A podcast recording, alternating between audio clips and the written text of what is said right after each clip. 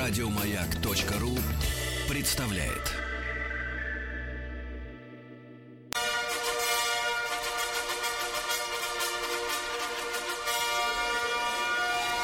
Сергей Стилавин и его друзья. Понедельник. Трудовой.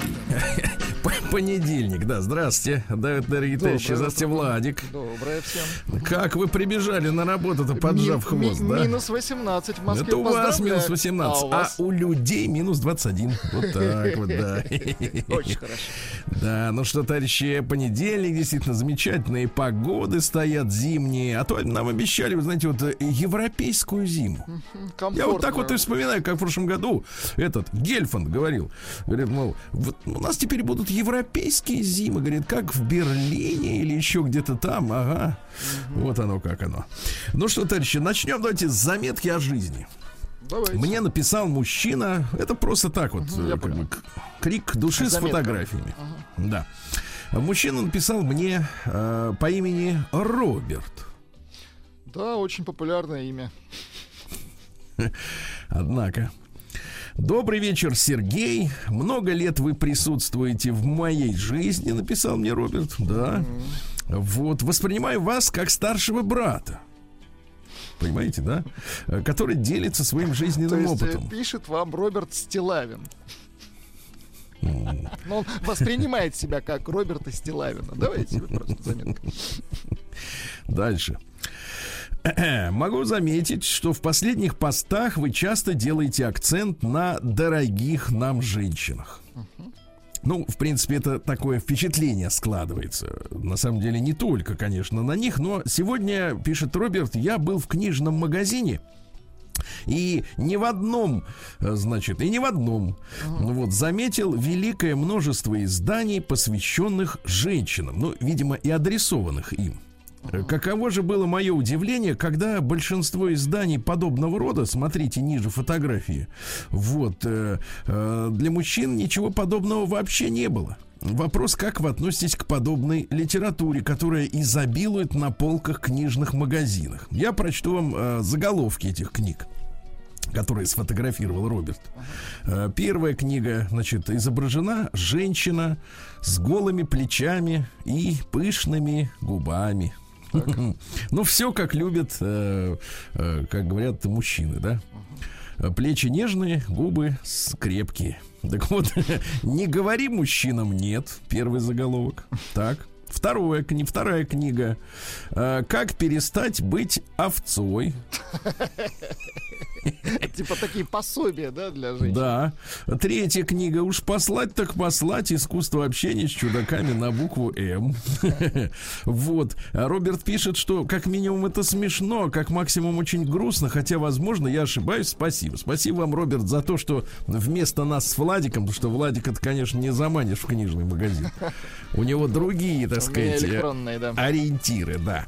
Э, Да, в жизни. Но, тем не менее, спасибо за такую маленькую виртуальную экскурсию. Э, Ну, что сказать, товарищи. Действительно, во-первых, мужчины, конечно, э, вот билетристику такого рода читать не любят. Потому что э, женщины, хоть и любят говорить, что они э, все разные, но вот как бы типовое поведение, оно одно, к сожалению, да, ну, массовое. Значит, во-вторых, э, во-вторых, должен сказать, что в этих книжках э, вот даются полезные советы, как изменить себя, да. Вот, но совет дается без знания, э, естественно, потому что автор же не знает конкретного человека, который все это Но он будет не читать. знает конкретной ситуации, конечно. Да, и как можно менять человека, если ты типа не в теме даже, кого ты хочешь изменить и какую ситуацию ты хочешь изменить. А женщины, они почему-то верят, э, что вот, э, вот жила она была, ну как вот здесь вот пишется, будем опираться на книгу вот на эту замечательную, как перестать быть овцой. Значит, живет овца.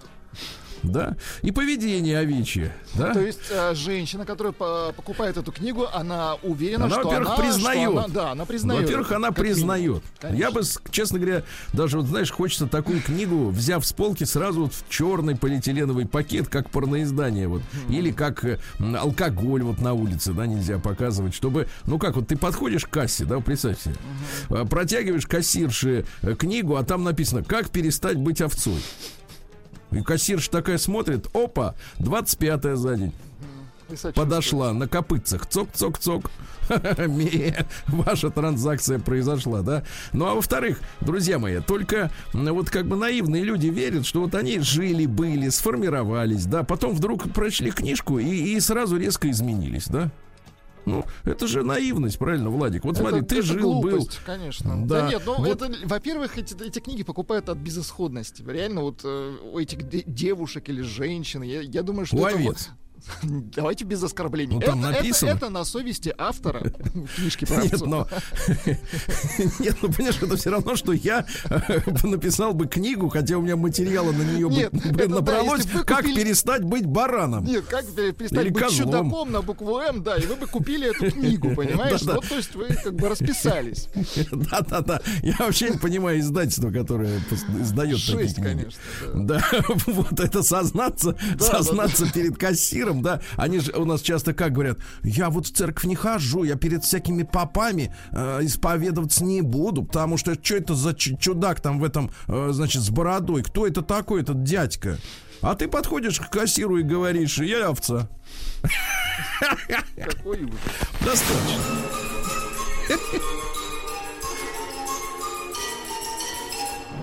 Сергей Стилавин и его друзья. Понедельник. Трудовой. Друзья мои, ну, конечно, я не мог пройти мимо письма, которое пришло в мой почтовый ящик. Он работает круглосуточно, даже когда я сплю. Так что, знаете, стилавинсобачкабака.ру, добро пожаловать э, с вашими мыслями. Самое интересное это мысли, конечно, да, ну и ситуации тоже. А Письмо, которое было озагла- озаглавлено так, значит, отправитель Дмитрий, а заголовок «Бабья яма». Ну, понимаете, многообещающее название. Просто многообещающее.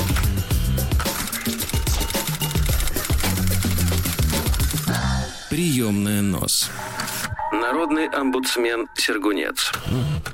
Здравствуйте, уважаемый Сергей Валерьевич. Меня зовут Дмитрий. Являюсь вашим ярым поклонником. Ну, ярым это, конечно, оборот речи. Надо поспокойнее, товарищи.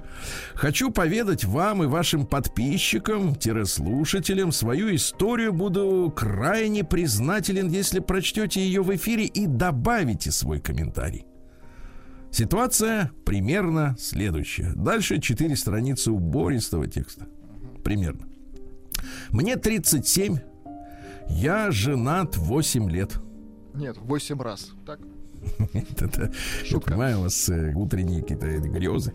А, В те не очень далекие времена, не очень далекие, извините, я очень хотел семью и выбрал, на мой взгляд, идеальную девушку. На пять лет младше, из полной хорошей семьи, как мне тогда казалось, без манипуляшек. А можно я попробую твою манипуляшку? Ляшку. дури в голове, без предыдущего опыта вообще. Ну, ему так тогда, ему было, соответственно, сколько? 29. Но он тогда думал, что без предыдущего. Да, а ей 24. В этом вопросе есть и плюсы, и минусы, без предыдущего опыта имеется в виду.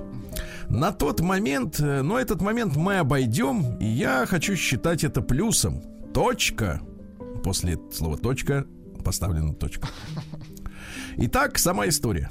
Женился-расписался, запятая, все как у всех. На тот момент у меня была трехкомнатная квартира. А вот и А появляются... вот и, его манипуляшка Да. появилась. А вот и первые штрихи к портрету. Да-да-да. Итак, мужчина с трешкой. С инструментом. Со стороны тещи были постоянные манипуляции. Давайте назовя- называть их манипуляшками. Мне нравится. И попытки продавить меня на положительное отношение к ее дочери. Так, Владик, мне нужен ваш совет, как, так сказать, давнего члена нашего клуба. Ну-ка. Что значит попытки продавить меня на положительное отношение к ее дочери? Вот это я Продавить. тоже- Я тоже не понимаю. Прод- Продавить, надавить. М- Опять же, попытаться манипулировать им. Дальше двоеточие. Так. Ой, какие ножки, ее уведут и так далее. Вот это тоже не понимаю. Это очень странная фраза. Видимо, это цитата из тещиной речи. Ой, какие ножки! Ее уведут. Это у нее ножки. Не у тещи. Я же считаю, пишет Дмитрий, что я уже все доказал. Сходил в ЗАГС. Ну, э, так сказать, осмысливая, что он пишет, я понимаю, что теща намекает или прямо говорит, что женщине надо постоянно втирать в уши, какая она хорошая, как он ее любит. А то у нее такие ножки, Что кто-то уведет ее. Что какой-нибудь козлина ее уведет. Вот так, да. А он говорит, что уже сходил в ЗАГС, точка. Че еще надо, мама? Поэтому цветы, всякие подарочки и знаки внимания мне это не нужно, пишет Дмитрий. И тем более моей жене. А теща должна знать свое место. Я сам из неблагополучной семьи. Жаль. Мгм. А ведь это смело так сказать про себя, правда? Все женские манипуляции испытал на себе еще в детстве, и поэтому попытки манипулировать меня бесят. В общем, четвертый раз уже слово встречается. В общем, при каждом удобном случае я ставлю тещу на место. Если она пришла к нам в гости, я открыто говорю, Место! это... Не- Нет, это понятно. Это мой дом. Всех, кто меня не устраивает, могу выбросить в окно. Это действует. Тесть каблук, он военный, привык, что им теща командует. В общем, в этом вся проблема. Когда теща начинает вопить на тестя, на меня она орать боится, она меня уже бесит. А тот в тесть, в свою очередь, выполняет все ее желания. Хотя у тещи есть и плюсы. Дети от мужа, две дочки, первый и единственный брак, живут вместе уже лет 25-30, я бы сказал 35-40. Э, И в плохие времена она не бросила своего мужа, помогала ему идти и была рядом. С женой живем относительно дружно. Она работает, неплохо зарабатывает, в скобочках, я больше, но сейчас вопрос не об этом. Отправил жену в спортзал, Так. А чтобы фигура была в форме и меньше времени было на дурь. Ну, это как вот, например, э, как вам так вот предложение, давай-ка мы тебя отправим на спорт, чтобы у тебя фигура была Чтобы у лучше. тебя времени на дурь не оставалось. Или давайте отправим к стоматологу, а то у тебя зубы гнилые все. Вот, или еще что-нибудь, или нос подрежем, а то вот слишком горбоносая ты. Да прекрасный человек, да. Мне кажется, мне кажется, очень хорошо. Так, это называется направить человека. Это поставить на место. Спортзал на место. Да, и спор, да, и спортзал ей нравится, и времени на дурь, и дури у нее нет совсем. И времени нет, и дури. Э, деньги, де- деньги Нет, нет то, что у, у времени, них нет э, ни денег, ни времени на дурь, это прекрасно. не, не денег. А дури нет, и времени на дурь. Вы те про деньги тут вообще ни слова. Владик, вы что-то о какой-то другой дуре думаете. Нет, они, мне кажется, одна дурь везде. А, вы связываете, понятно. Деньги 100% под моим контролем. Ты слышишь, какой, а? Ага. Мне кажется, каждая женщина мечтает о таком мужчине, который полностью ответственный за семью. Правильно? Он все держит в своих руках. Все. Как говорит доктор Добин, удержание. Не буду научно формулировать. Деньги 100% под моим контролем. Никаких левых несогласованных покупок в скобках в разумных пределах. Жена не транжира, а даже наоборот очень экономно. Но для- на заметку женщинам, которые сейчас будут фыркать. Что, мол, типа, что за, что за чушь, а не, не жизнь с таким. Но две шубы у нее есть, ясно? То есть Всё светлая и темная, ясно? Вопросов нет. Всё. Вот именно. И сапожки, наверное, есть, и все. И краги до локтя. Теща пыталась отжать у меня квартиру, Так. но при покупке следующей мы заключили брачный договор. На сегодняшний день у нас уже несколько квартир. Они общие, за исключением той с брачным договором. Сначала я не хотел детей. Точка. Потом не получилось. Точка. А сейчас я уже скорее не хочу, чем хочу. И вопрос вот в чем. Теперь ситуация. Давайте. Я вижу, что со стороны жены ко мне равнодушное отношение. За все годы она ни разу мне не подарила на день рождения что-нибудь стоящее, Так. что было бы полезно мне и нужно, чем бы я действительно пользовался. Один из бестолковых подарков – дурацкая фигурка, которая стоит, занимает место и собирает на себя пыль. Потом я объяснил жене, что не нужно тратить деньги на хрень. Тогда она попыталась согласовать подарок со мной. Очень хорошо совпало с виолончелью. Согласовать подарок со мной. Так Интересно, вот а фигурка какая? Я вот думаю, фигурка оленя была подарена ему. Минуточку. Так, В общем, мы согласовали цепочку Так. толстую, чтобы можно было таскать автомобиль и хороший, серьезный крест. Я смотрю, вы уже, вы уже на колени опускаетесь, да да? класс. Да. Итак, итак, еще раз. В общем, мы согласовали цепочку толстую, чтобы можно было таскать автомобиль. И хороший, серьезный крест.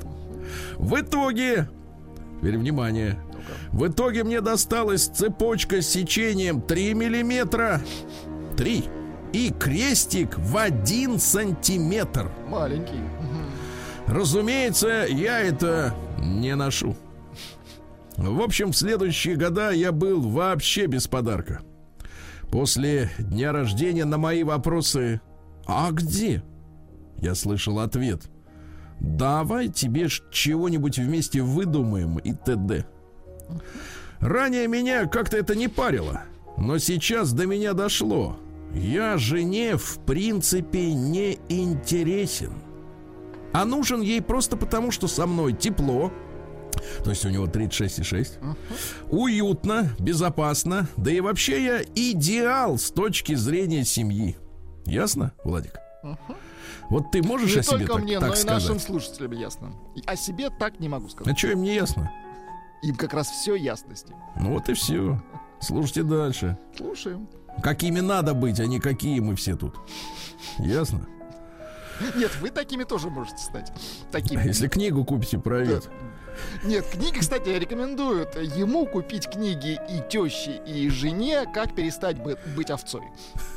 Ситуации, Так, на которые я стал обращать внимание. Двоеточие. ну-ка. Нужно было отогнать машину жены в ремонт. Ребята просили пригнать либо в пятницу вечером, либо в субботу с утра. Работа была несложная, но хитрая. С сервисным прибором и нужно было время, чтобы разобраться. В итоге жена была в пятницу очень занята, а в субботу ей не захотелось рано вставать, и я погнал машину сам. Зима, Владивосток, ветер. Чувствуешь? Чувствую. В общем, я не был одет подходящим образом и замерз. Да, это мой косяк, мог взять такси и поехать на автобусе домой, но я пошел пешком. Это переохлаждение имело свои последствия. Да. Летом была похожая ситуация. Мою машину увезли на штрафстоянку, пошел дождь. В принципе, стоянка недалеко и совсем рядом от работы жены. И за 30, да минуточку, человек продрог. И за 30 минут она могла бы меня туда отвезти, чтобы я не промок под дождем. Но она отказалась, у нее много работы. Хотя я бы для нее бросил все свои дела в такой ситуации. А он промок. Еще вишенка на торте. Давайте. За свою жизнь я продал и купил достаточно недвижимости. По очереди, разумеется. Продал, купил, продал, купил. И в этих вопросах разбираюсь. У тещи есть квартира, которую она хочет продать, и они меня спросили, как это сделать. Я дал свое резюме, сказал, что делать, и после каждого этапа предоставить мне отчет на контроль. В скобках фотодокументы, объявления и так далее. В итоге продажей этой квартиры занимается сестры жена, жены. Она типа юрист и типа шарит, хотя у нее нет такого опыта, как у меня. Точкой невозврата для меня. Так. Давайте вот точку невозврата Ну-ка. мы с ней ознакомимся завтра, да? А пока пусть каждый из вас подумает, Так уже думают он. очень много сообщений Минуточку. и пишут, что завезли свежую оленину. Все. Минуточку. Идеален ли каждый из вас с точки зрения семьи, как Дмитрий? Вот это задайте себе вопрос. День дяди Бастилии пустую прошел. 80 лет со дня рождения. Ух ты, а ей уж 80. Разный, каждый день. На радио Маяк. Что ж, товарищи, 8 февраля сегодня уже, понимаешь? Да. Не за горами 23 Да, не за горами. А День российской науки сегодня. Замечательный Очень праздник. хорошо, очень. В 1724-м э, Сенат э, распорядился основать Академию наук. Да, замечательно. А в 1812 году было утверждено положение для военного топографического дела. День военного топографа. Понимаете? Потому что без карты трудно воевать. Сергей Валерьевич, картежники в хорошем смысле этого слова. Очень хорошим, да. Дальше. День юного героя-антифашиста. Об этом чуть подробнее позже. День риэлтора. Ну, хорошо. Международный день борьбы с эпилепсией. Тут очень важно, друзья мои, каждый из нас должен знать, что э, непременно нужно вот где-то раздобыть карандаш, например, деревянный, понимаете, да? Чтобы вот если вот вы видите рядом с вами припадок эпилептический, надо обязательно Карандаш. между зубами поместить, чтобы человек не, уку- не откусил себе язык. Это очень важно, надо это понимать. Не- нет, не прикол.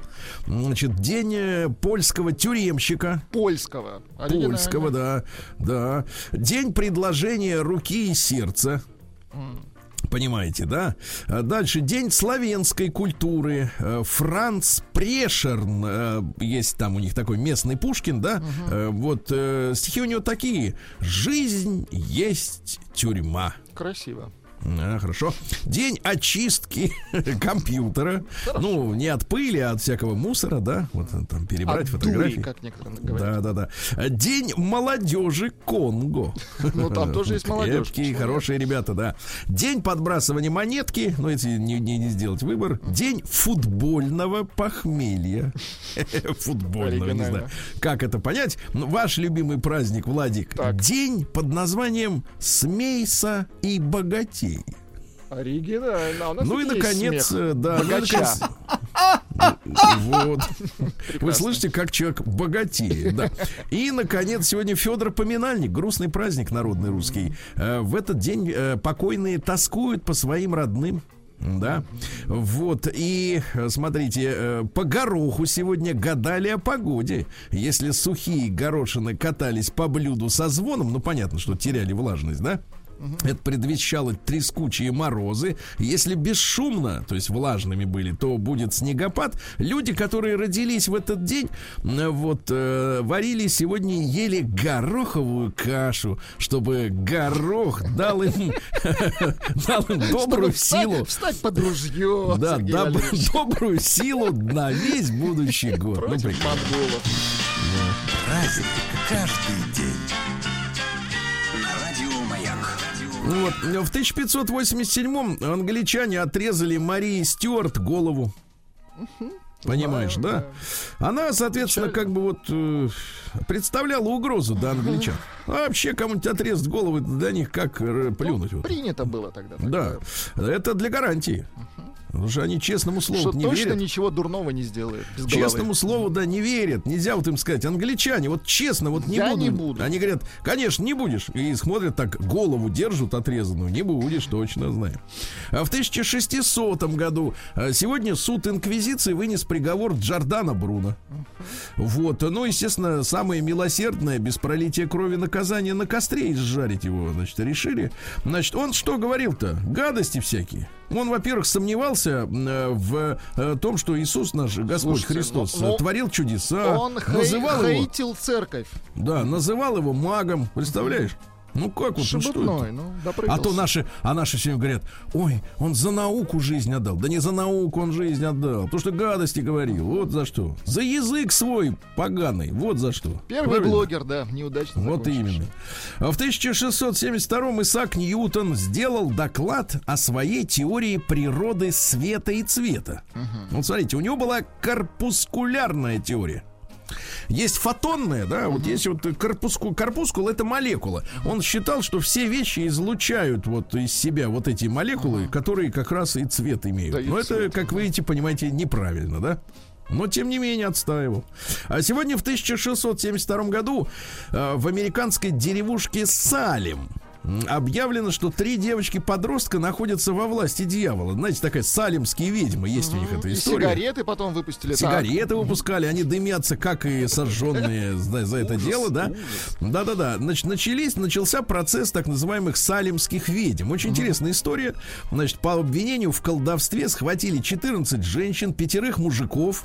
Вот, некоторые из них умерли в тюрьме еще до казни. Так. Вот, э, это вот это их повесили. А вообще всего 200 человек. То есть репрессии были достаточно сильными. А деревня Салим была, одной из, была одним из первых поселений, где сидели пуритане.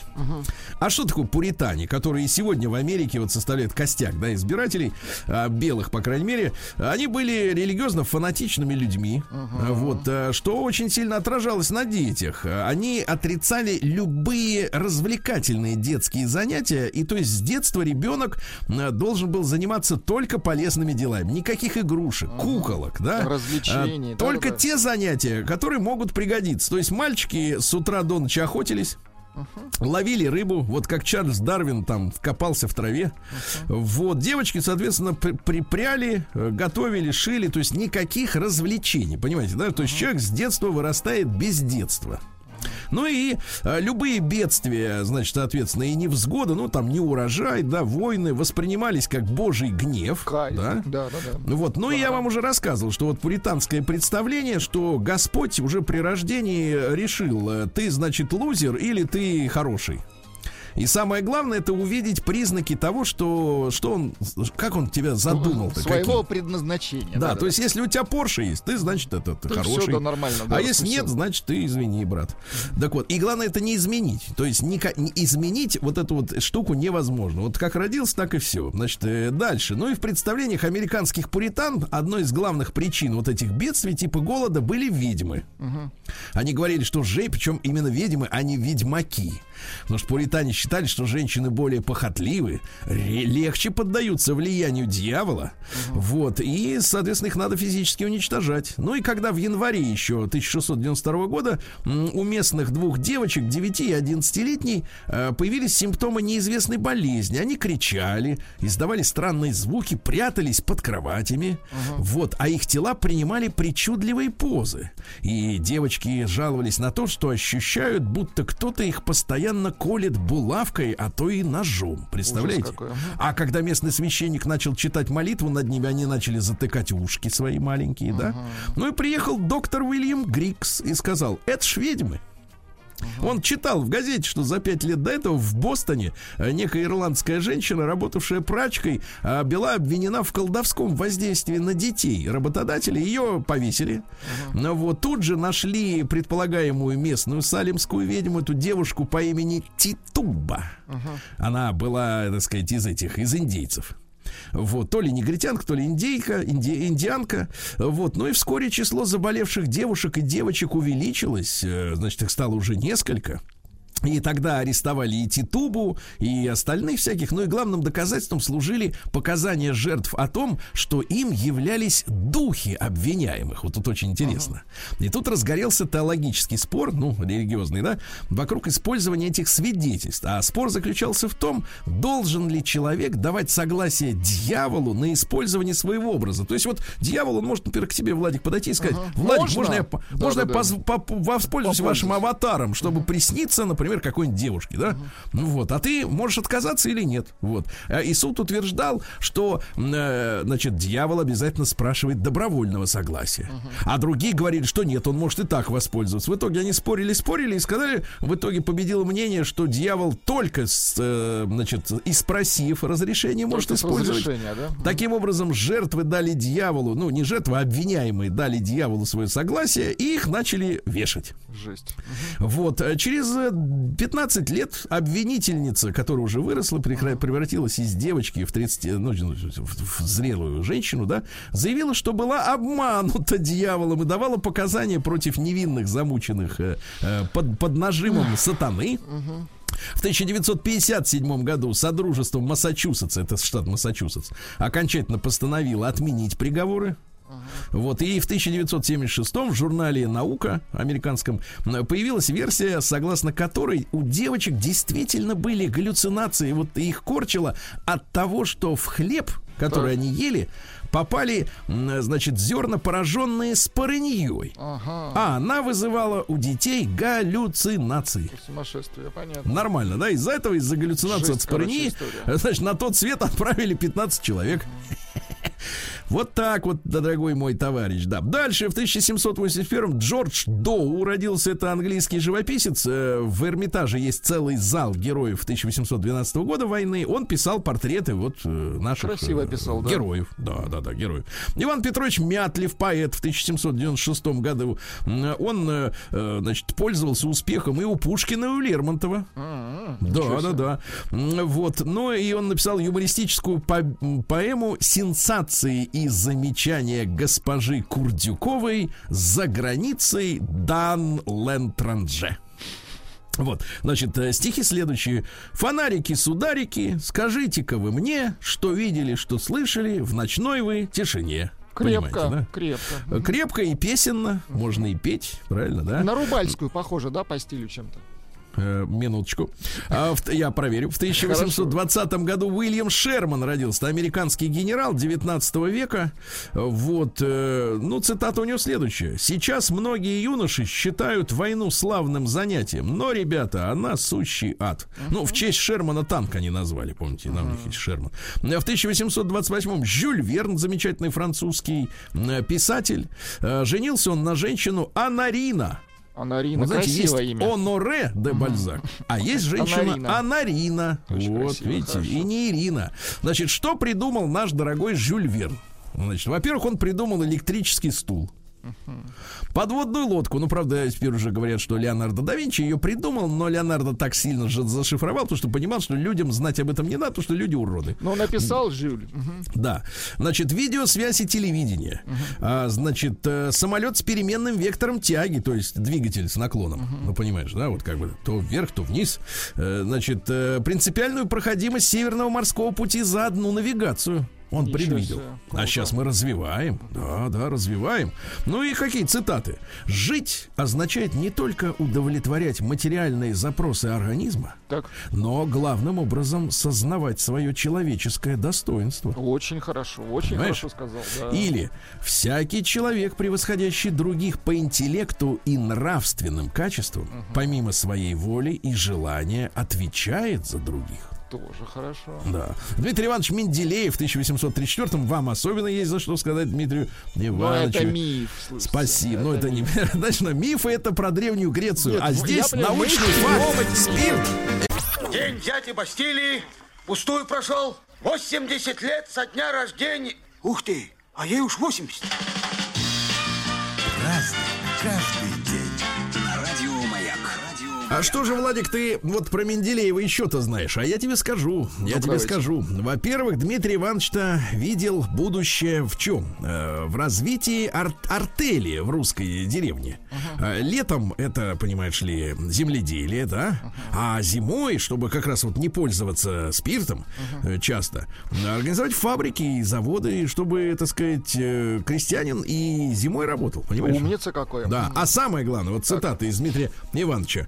Высшая цель политики яснее всего выражается в выработке условий для размножения людского. Очень хорошо. А Очень. когда я сейчас читаю глобалистские заявления о том, что э, Земля перенаселена Нас и надо бы нам много, подсократиться, да. ну, это, мне кажется, это очень противоположность такая вот э, Менделееву, да? В 1837-м сегодня Александр Сергеевич, эх, с Дантесом на Черной речке сошелся. Печалька. Очень печальная история, да. А в 1855-м около лимана Эксе, это южный Дивон в Англии, появились, Владик, следы дьявола. Ничего себе. Вот, как копытоподобные знаки, представляешь, были расположены на расстоянии 60, 160 километров. То есть, э, как бы вот это, причем этот э, черт, он бежал и по снегу, и по земле, и по крышам бежал. Выходит, Представляешь? что он даже скакал. Да-да-да. Значит, шаги эти были на расстоянии 40 сантиметров друг от друга. э, длиной 7,5 сантиметров, вернее, в ширину, 10 сантиметров в длину, то есть именно копыта. Вот, и на расстоянии 160 километров, можете себе представить?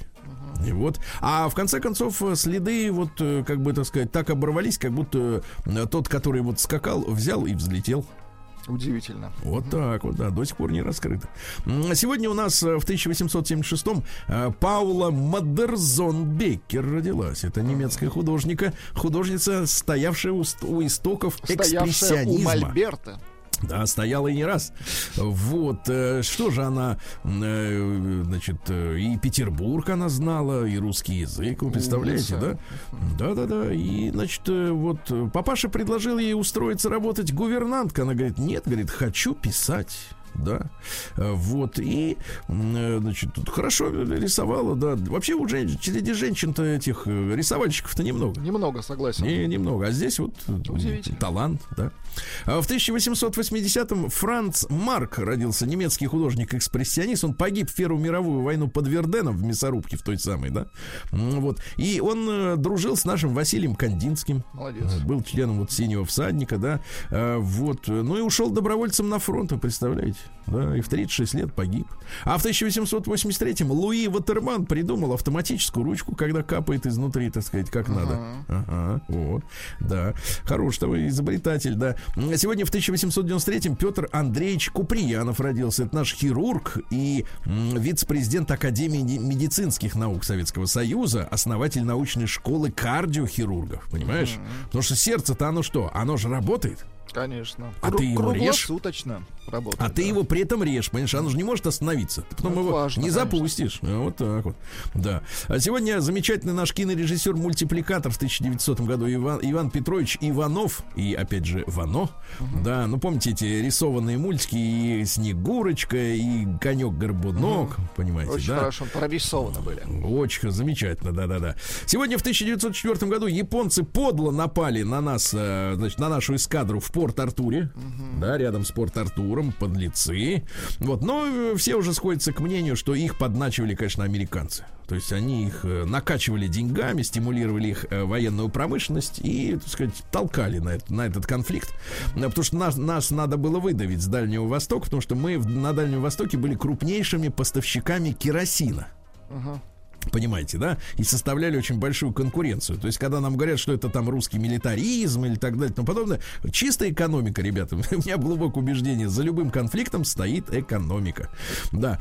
Сегодня у нас что же, в 1913 году суфражистки, ну это бешеные, э, в Великобритании уничтожили телефонную линию Лондон-Глазго. Они так боролись за равенство женщин и мужчин. Но Понимаешь? это некрасиво. То есть они могут еще и могут еще и американский это материальный ущерб п- наносить, понимаешь? Не просто э, кричать там о чем-то.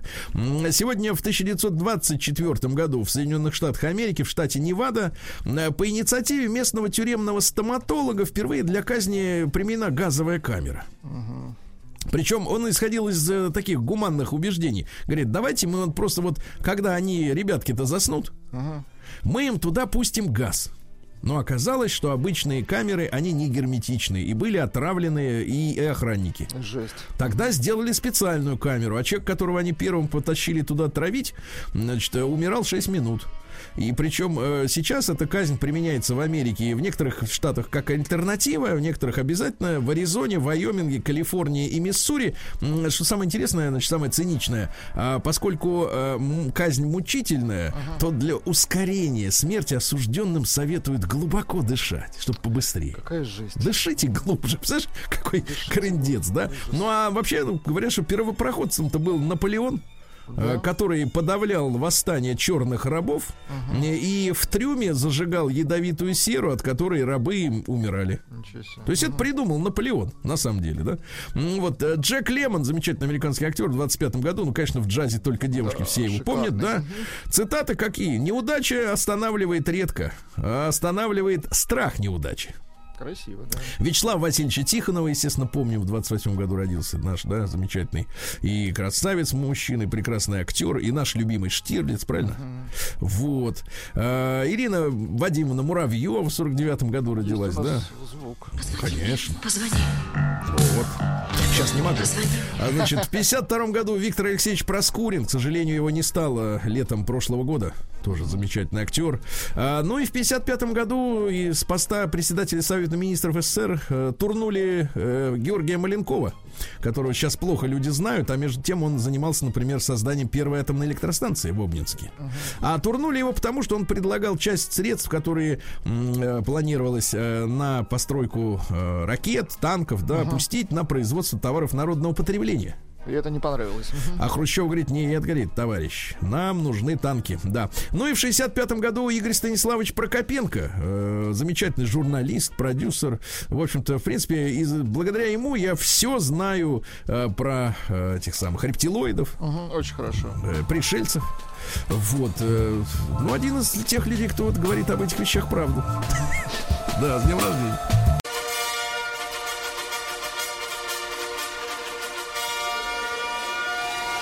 Сергей Стилавин и его друзья.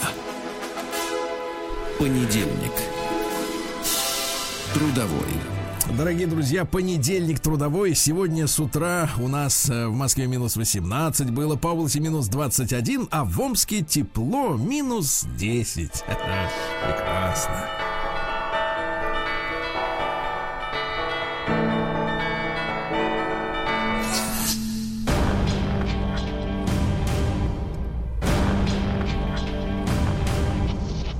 Новости региона 55.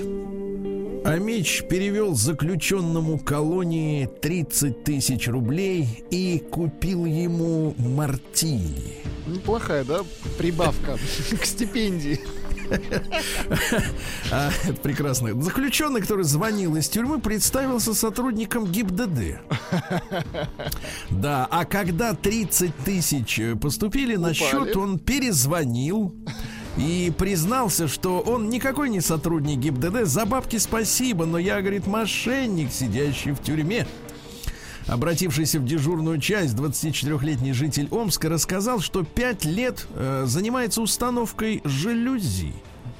А утром ему поступил звонок от заказчика, якобы сотрудника ГИБДД. Полицейский сослался на внезапную проверку на работе, полицейский в кавычках, и вежливо обратился с просьбой купить в магазине мартини и Хеннесси.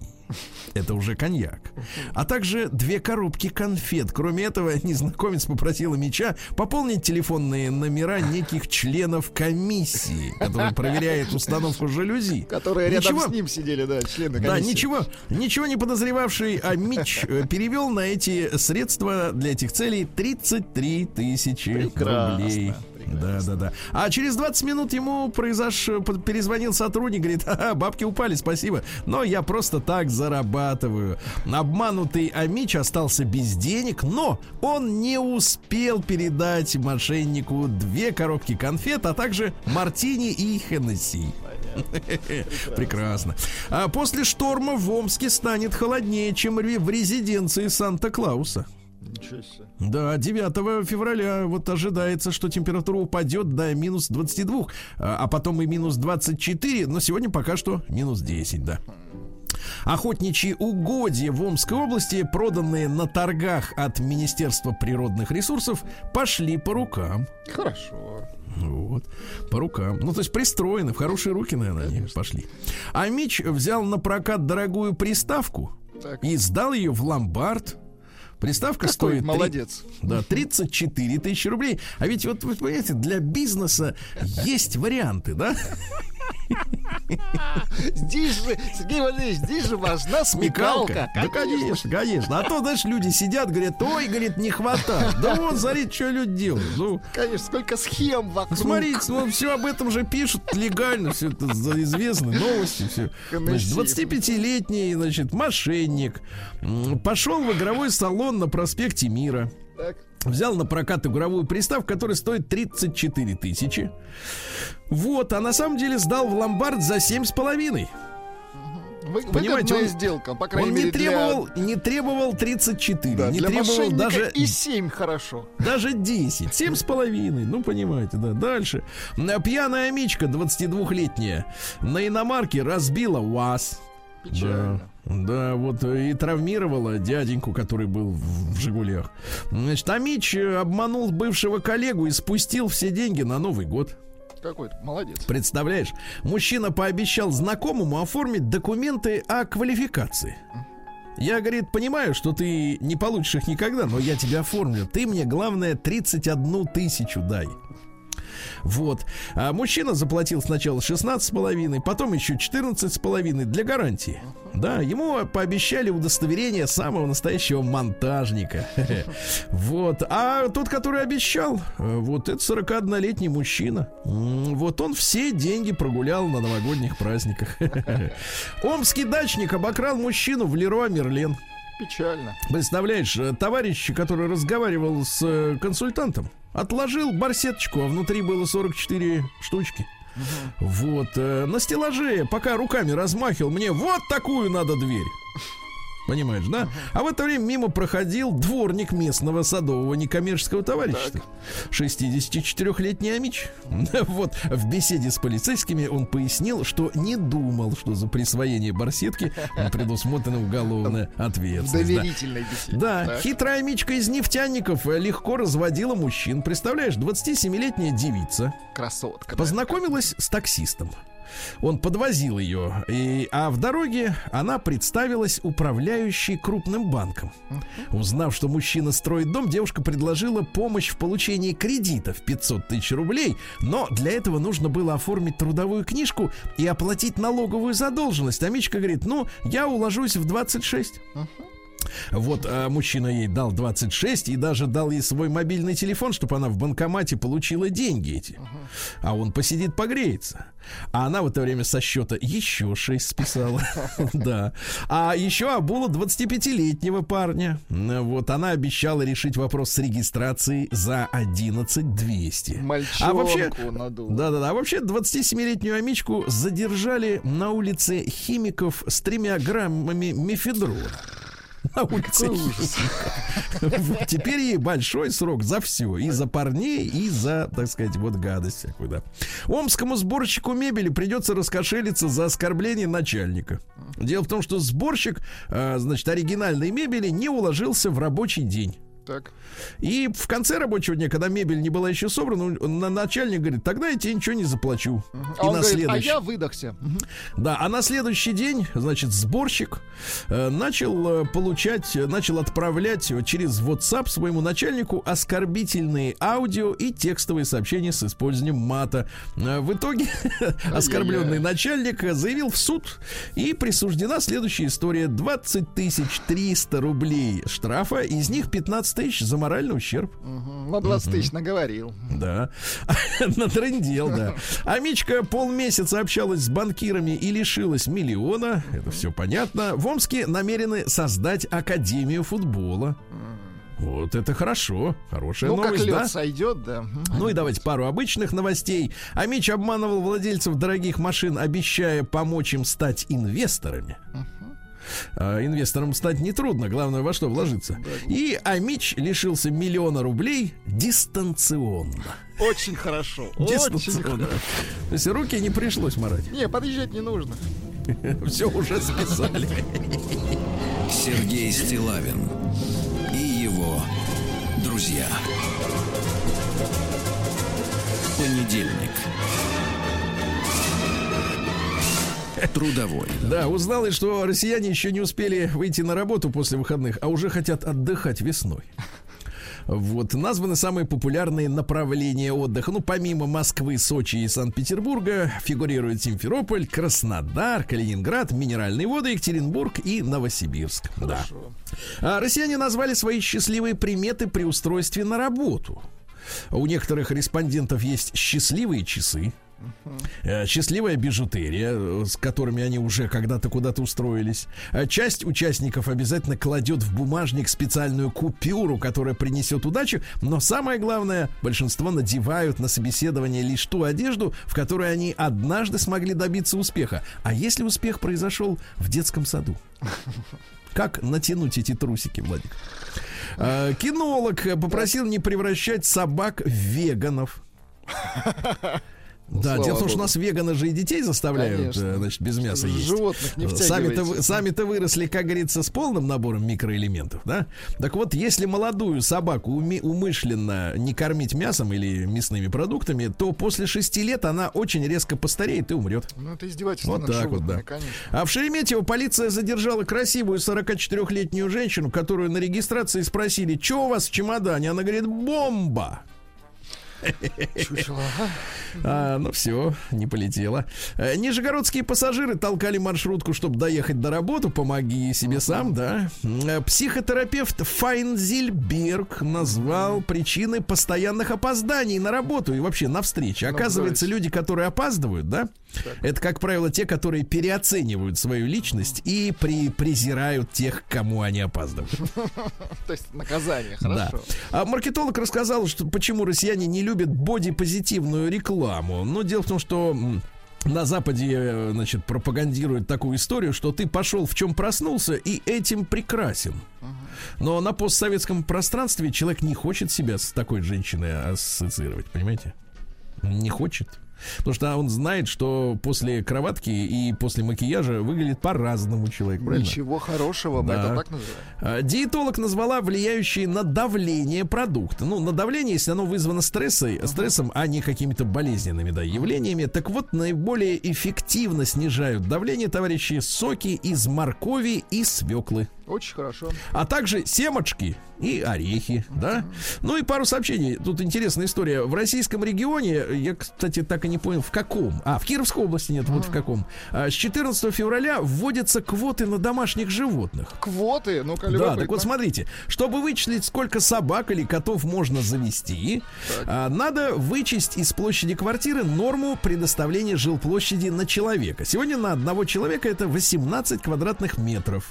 А, Соответственно, на одного пса мелкого до 25 килограмм положено полтора квадрата, на крупного 2,5, на кота 0,8. 0,8. Так вот, Владик, смотрите, если бы вы жили в квартире, значит, э, пяти, давайте, если бы вы жили в 35-метровой однокомнатной квартире, Так. То вы в Кировской области имели бы право завести 21 кота. Да, ну прекрасно, прекрасно. А Ферма. А ведь некоторые. Наука и жизнь. Ужасное сообщение. Выяснилось, что сперматозоиды... Так, вот, так, так. Ну-ка, это да-да-да, научное когда, сообщение. Когда конкурируют друг с другом, могут друг друга отравлять. Они толкаются и потом отравляют. И отравляют, представляешь, да? То есть вот те, которые выжили, это и есть мы. То есть мы уже там были То есть, Сергей, отравителями. вы кого-то отравили каким-то. Вот почему уже сразу на человеке вина-то висит, понимаешь? Уже вина, да. Да, да, да. А, ученый заявил, что инопланетяне не посещают Землю, потому что мы ду- дураки. Это понятно. Ученые нашли вирус, который эволюционировал, чтобы защищать своего хозяина. Ну, в основном они нас губят, а этот вот, видишь, э, защите. защищает. Слушайте, гениальное исследование. Исследование года, ребята. Оказывается, что, э, значит, из-за пандемии когда объявили локдаун, значит, люди все сели по домам, перестали, значит, в частности, э, значит, э, э, значит, выделять в атмосферу всякие, значит, газы, да? Ну, понимаете, да? Ну, они И вот в доме выделяют газы. и как так. раз из-за того, что в атмосферу мы перестали выделять вот Так. эти все продукты сгорания, Она то стала чище. она стала чище, и на Землю стало проникать больше солнечных лучей, которые и нагревают планету. Да класс. Приколись. То есть наоборот надо пыхать вовсю из всех, из тракторов, из танков, и из этих, из это доменных пу- печей. Пусть в Африке пыхают, у нас постоянно пасмурно. У нас пыхать Это выше, это там, в стратосфере. хорошо. да. Нейросеть распознала прослушиваемую песню по активности мозга с точностью 85%. Ну, мне Хорошо. кажется, уже все, закат, да? А данные записывали при помощи шлена со 128 электродами. Представляешь, вероятность 85%. Представляешь, Круто, какой кошмар. круто. А Кофе оказался защитой против болезней печени. Ну, это наш метод, Это да, я наш, согласен. да. А, со- Да, создан алгоритм, который предсказывает профессиональные интересы. Так. Ну, то есть, вот э, люди не знают, кем они хотят быть. Так. У нас же в стране 72% недовольны своей профессией. Понимаете? Вот. А вот алгоритм поможет сказать, а ты вот будешь, например, вот этим. И идешь туда, и там счастлив. Понятно? Круто. Значит, на Урале нашли молочный зуб мамонтенка. Ну, весит, как наша с вами челюсть целиком. Взрослая. Ну и, наконец, в России разработали впервые ракетный двигатель, не используя ра- этих бумажных чертежей. Круто. Мне кажется, замечательно. Бумаги.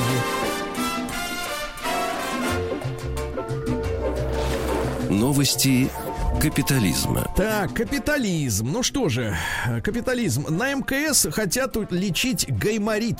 Так что если вы А вдруг... кто заболел? Американцы? Нет, если вдруг кто А, заболеет, если то его можно понятно. отправить туда, и ему вылечат.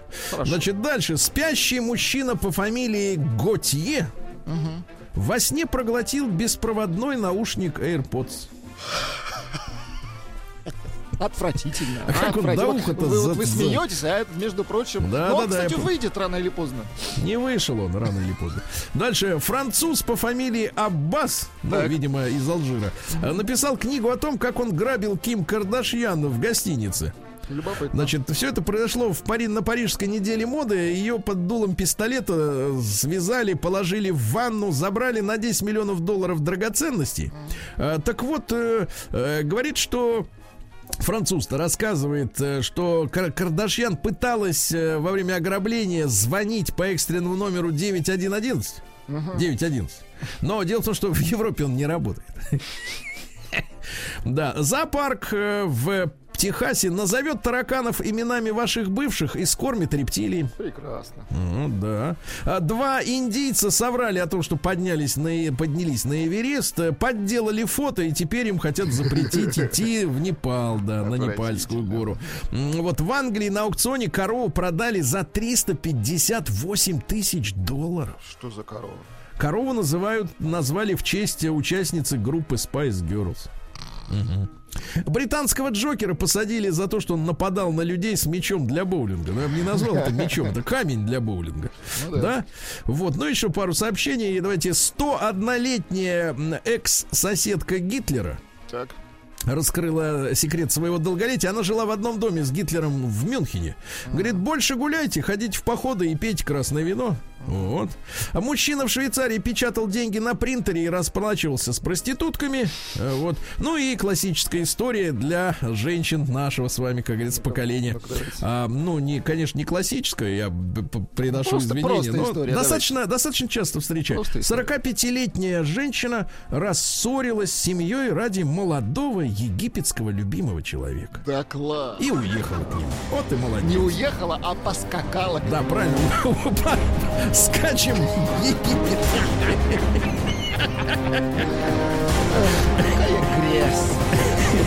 Ну что, хорошо, это любовь. Россия криминальная. Любовь, да. А, ну что же, полиция в Москве задержала приезжего за кражу четырех баранов. Тоже вариант. А закрывшийся в туалете самолета Дебашир Так. Задержал вылет рейса, а на рейсе летели юные фигуристы на соревнования. Подлец. Представляешь, не успели ребята к началу. Ну что же за дела, да? Вот. В Вологде вместо подсудимого едва не осудили его переодевшегося братика. Ну зачем А же он вот, переоделся? Он надел кур- куртку брата и Похоже. маску брата. И говорит, да как же вот этот брат. Бери его. На Ставрополье десятилетний мальчик угнал автомобиль отца, устроил ДТП. Ну, Вот это понятно. Сел в салон автомобиля ВАЗ, Так. нашел там ключи Так. и решил прокатиться вдоль улицы. После чего въехал в столб. Печально. А вы что, не видно, что ли, что, едет не туда? Вот я не пойму. Видно же, вот столб, а вот дорога. Ну, в принципе, даже вы бы, я думаю, что отличили. Значит, да? в другую сторону смотрел. Да-да-да. Вот, ну давайте посмотрим. В Петербурге бизнесмен нанял киллера для того, чтобы отомстить юристу за 5000 долларов. Мгм. Охрана, вот мерзкое сообщение из Екатеринбурга. Охрана торгового центра попалась на краже из ящиков для пожертвований. Ну, Это, просто мерзко, отвратительно. мерзко. Отвратительно, да. А, полиция предупредила о том, что растет число мошенничества с продажей авиабилетов. Так. То есть люди заходят на сайт, хотят полететь, ну не знаю куда, ну, не в Кишинев явно. Вот, А а продают, нету, да. да.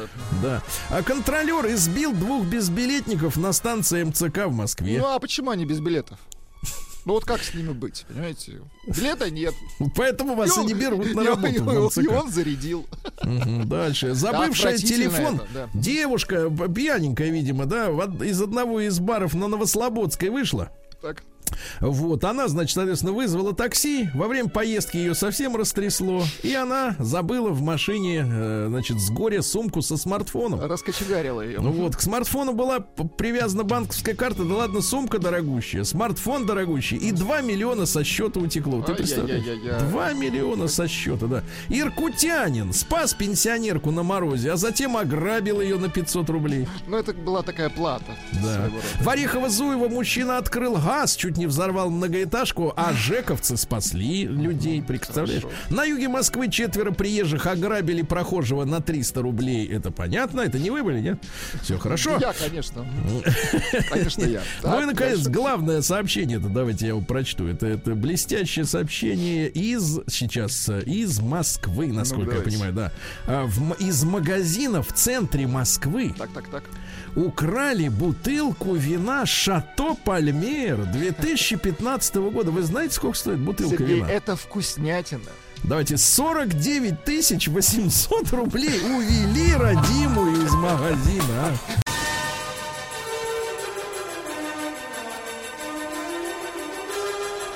Сергей Стилавин и его друзья. Понедельник. Трудовой. Друзья мои, э, на прошлой неделе, вы знаете, да, мы используем для нашей темы дня такие яркие новостные истории, которые несколькими днями ранее появились э, в широком доступе, но мы э, думаем, что можно их обсудить и с вами, потому что найти какие-то ходы, решения, да, возможно. Лучше, если, так сказать, собрать разные мнения, и вот на прошлой неделе была новость с таким заголовком, достаточно, не на прошлой даже, ну, там дней 10 назад была такая новость. Тучная женщина, Владик, Так. похудела вдвое и заставила издевавшихся над ней мужчин пожалеть. Звучит угрожающе. Ну, звучит так, что человек пошел в магазин и купил калашников. Э, И не водку, а автомат. Э, Вот. Э, Житница американского штата Техас весила 118 килограмм. Крупная.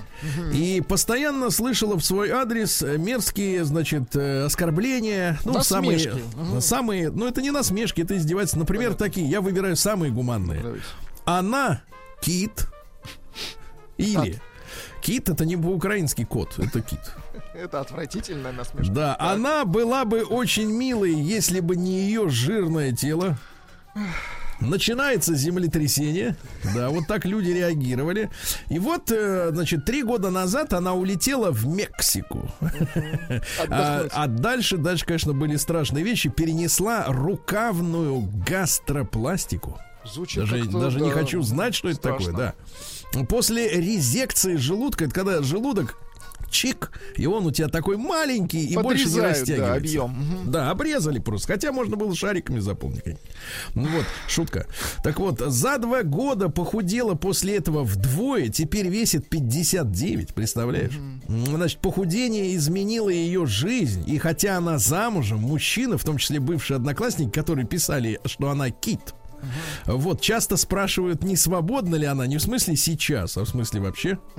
Делают ей комплименты. И для похудения она, э, до похудения, она ела фастфуд. Так. э, Перекусывала шоколадочками в течение дня, потому что она едой заменяла себе позитивные эмоции. Вот, она в день по- по- потребляла более 4000 килокалорий, ребят, но это паек э, спецназовца.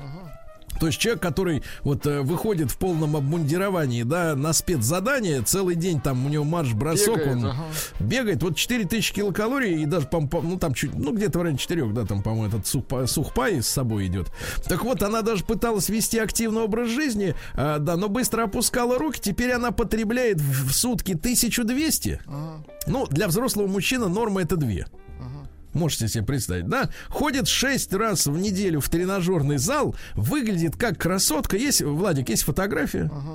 Вот, э, знаешь, лицо зазывное, я так скажу. Зазывная, очень Зазыв- хорошо. Но женщину жалко, конечно. Конечно, жалко. Издевались, издевались, она из-за них поехала операцию сделала. Ну, в общем, э, Понятно. в общем, ну это же буллинг это называется, Да, как это да, называется, да. когда человека мучают, да. Давайте, товарищи, мы, может быть, поделимся. Поделимся сегодня действенными рецептами, потому что это важно, да, потому что э, вот первое, давайте короткий опрос, единичку на номер плюс семь девять шесть семь сто три пять пять три три, это бесплатно, я напоминаю еще раз, вот в который раз. Так вот, единичку, вам нравится ваше тело? Не, не в том смысле, что оно подходит к каким-то стандартам. Давайте не так. Не как на вас смотрят со стороны, а вы лично. Вам, самому, да. Да, вот самой. Самим. Самим, вам самим нравится ваше одно тело общее. Вот, да, вам. А, Двойка нет, недовольны. Давайте посмотрим вот на, цифры эти нам покажут к концу часа, значит, степень удовлетворенности своим телом. Ну, чтобы, так сказать, э, для интересу, правильно? По, по России, хорошо. Да, итак, единичка нравится свое тело на номер плюс 7967 Двойка нет. Давайте. И большой разговор. Вот как вы, так сказать, изменили действительно, давайте, свою, э, значит, свою фигуру. Так. Вот, давайте так. э, Почему вы приняли это решение это сделать, да? Вот, кто вас подстрекал? Может быть, такие, как Владик, вот такие Да худыши. сейчас, я никого, никого не подстрекаю. Но вы все время себя позиционируете как стройного, молодого, моложавого. Прекратите. Так вот, да, кто вас подстрекал к переменам и как вам удалось действительно этого достичь, этой цели? Давайте. 728-7171, наш телефон. Вот, что вы, ко- короче говоря, для этого сделали, правильно? хорошо. Вот, но самое главное, это, ребята, еще раз повторюсь, насколько вы удовлетворены тем, что, как говорится, есть под рукой. Э, вот и в руке. Э, Первое же сообщение Давайте. от Арины Левенталь. Не знаю, правильно ли я произношу фамилию. Конечно, неправильно. Единица, я идеально. Вот Вы хоть прямо. фотографии, что ли, пришлите, Арина? Ну, интересно на идеал взглянуть. Конечно, интересно. Да. Конечно, да, да, да. А, Я могу вам отправить свою. Обменяемся Ну, в одежде, фотографиями. в одежде. Я тоже себе очень нравлюсь, несмотря на то, что меня зовут Жиробасом и, так сказать, э, и так далее. Мы с вами, возможно, так сказать, единственные в мире. Кто доволен собой. Ну, давайте, Сережа, послушай. Сереж, доброе утро. Доброе утро. Сереж, ну из-за чего ты принял решение, что надо что-то менять? Ну, смотрите, во-первых, как бы, ну, я не говорю, что я там всегда, да, ну, был там полный, толстый и так далее, да. И каждый день ты смотришь на себя, все здорово. И в один какой-то прекрасный момент я увидел фотографию с моря. Так. Так. И как-то, оказывается, я чуть-чуть стал больше, чем обычно. Ну, то есть ты потом увидел, ты увидел, ты увидел фото со стороны, и ты изумился. Да, да, да. Ну, не Ужаснулся. изумился, но так слегка. Потом он подскочил живот, оказывается, Это было отвратительно. Много, да. Ну и все, я купил колесо. Вот это, Колесо. Какое А, колесо? ну, на коленочке становишься с таким колесиком, катаешь, прессик. М, А мы думали, да. запаску купили. Да, начал сразу а, упорно много, думаю, сейчас я как качну, у меня ну, кубики, квадратики, и, короче, я вообще буду монстр. А, ну, бахнул дуру сразу 50 раз, потом два дня вообще разогнуться не мог. Потом сначала посмотрел, как это Так, правильно так. все делать. Да, и потом потихонечку-потихонечку дома откопал гантельки, Мгм. и все. Потом этот турничок детский есть, который такая шведская горочка, вот эта стеночка. Я Так. прыгнул, она поскрипывает, поскрипывает, Ага. ну держит. Ну, точно Ну, стеночка поскрипывает? отжиматься, и все. Да класс. купил, Владик, купил колесо, как у Якубовича. И кручу теперь, да. И кручу там. Давайте, Вячеслав, послушаем. Он у Давайте. нас мужчина очень спортивный, кстати Да, говоря. да, Слава. да. Да. Доброе утро. Ну, это Слава, ну, предмет, Да, кто предмет вас моих, моих страданий постоянных. То, Кто что вас нельзя. заставляет, Вячеслав, да? Кто? Не, никто. Никто не Как? может заставить. То но есть, я говорю, ну, это а предмет постоян, постоянных А может, э. Слава, Слава, а может кто-нибудь вот дома раскрыть рот и сказать, папа или, например, э, там, э, Слава, что-то ты разжирел. Вот можешь, может кто-то так Ну, вот? жена, она, нет, она не так делает, просто разжиреть, значит, надо неправильно питаться, да, а у меня жена делает по-другому. Если она видит, что я плыву, то она просто там, например, не даст мне утром, я вот стандартно ем 4 сырника, она даст 3 почему-то вдруг. Или я смотрю, Так, так, Да. так. я думаю, а что, я спрашиваю, а что это происходит? Она говорит, ну так, торга не хватило. На самом деле она там так вот аккуратненько за мной подслежит. Но я вам про другое хотел, э, зачем дозвонился. Вот на моих глазах, как ни странно, года два назад дочь нашей подруги, которая весила действительно килограмм под 90, и рост у нее был, наверное, где-то метр под метр шестьдесят. Она вот сделала вот эту операцию, которую сказали, по уменьшению желудка, да, там какое-то кольцо вставляется. За два года похудела где-то на килограмм на 40. Потрясающе, стала красивой девчонкой. Но единственное, что вот как бы внутри себя все равно она вся в комплексах. Она вот ей уже в этом году 31 год, она так и не вышла замуж. А, что, ну, там, как бы такие люди, да, а, начинают рассказывать сказки, что они карьеры занимаются, всякой другой остальной ерундой. Но для меня вот это, там, я 26 там в свое время скидывал, и там считаю себя героем. А здесь девочка, которая скинула 40. Это Ну, кольцо там есть, Слав, там кольцо, да. Там Может, кольцо есть. Не лезет, не, не больше. Всем да. дня. Хорошо, спасибо, спасибо. Да, давайте Юру из Королева послушаем. Юрочка, доброе утро. Да. Доброе, доброе. Юра, кто вам, кто вам внушил в голову, что, э, что вы должны худеть? Никто. Так. Са- Сам похудел, и потом меня стали называть дрищом. Обидно, обидно.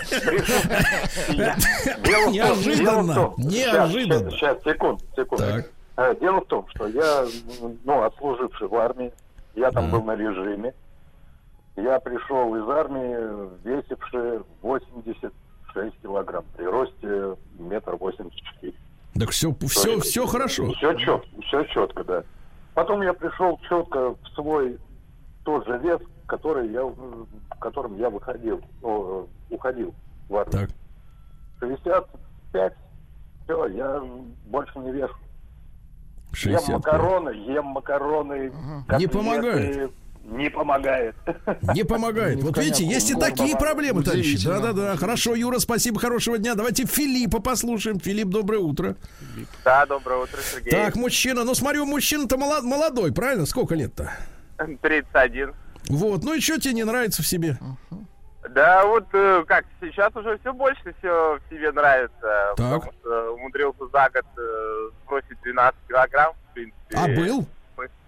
А был, был 100, стал 88, ну и как, Так. когда 100, тяжело как-то мне Ну а почему ты вдруг вот год назад решил? Ты что, А тиктокером на сам- стал? а Нет, на самом деле все как-то с детства шло. Вот меня напрягало, что не мог подтянуться, что не мог э, пробежать после Ну армии. и жил бы дальше так. А что вдруг случилось-то? Что вдруг случилось? Да надоело себя смотреть на себя такого лежащего на диване. И подумал, что не, не хочу я Потому что у него зеркало на потолке, Владик, раз он лежащего смотрит. Дорогая, квартира, зеркало. Га- Дорогая хатка-то у тебя, брат. С такой хатой худеть не надо. Значит, товарищи, давайте. Вам нравится свое тело? Ну, просто вот ты смотришь, не на любую, если только на работу надо бежать. Да Единичка класс, на да. 0 плюс 7 103 55 двойка. Не нравится. Давайте посмотрим на результат.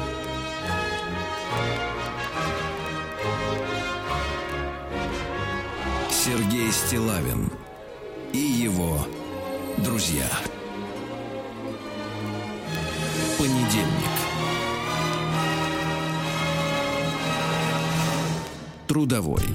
Э, Тучная женщина Кит похудела вдвое и заставила издевавшихся над ней мужчин пожалеть. Владик, Э, пару нет ли для меня, нет ли для меня э, письма от Анжелы, который идеал? Слушайте, от Анжелы нет, ждем. Жаль. А, пишет а, мужчина Олег, пишет следующее. Вот мне все нравится. И ноги, и плечи, и морда. Но живот очень побольшел в процессе пандемии. Я даже сразу не замечал, а потом мне указали на него. Джинсы очень трудно застегивать, пишет Олег, 48 лет, салават.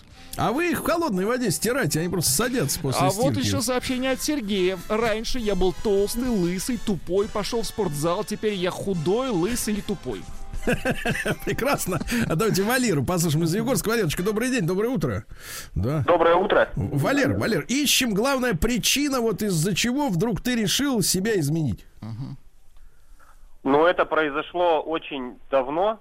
А, Так. Я как-то после армии, ну, при весе, например, там 80 с небольшим килограмм, а, после армии устроился работать в милицию, и как-то меня резко за год разнесло, килограмм на 20 плюс. Вот. Так. Но потом я взял себя, уже прошло, взял себя в руки, и уже прошло, наверное, лет 14, и в оставшееся время у меня такой а, здоровый подход и к питанию, и к тренировкам, и к жизни.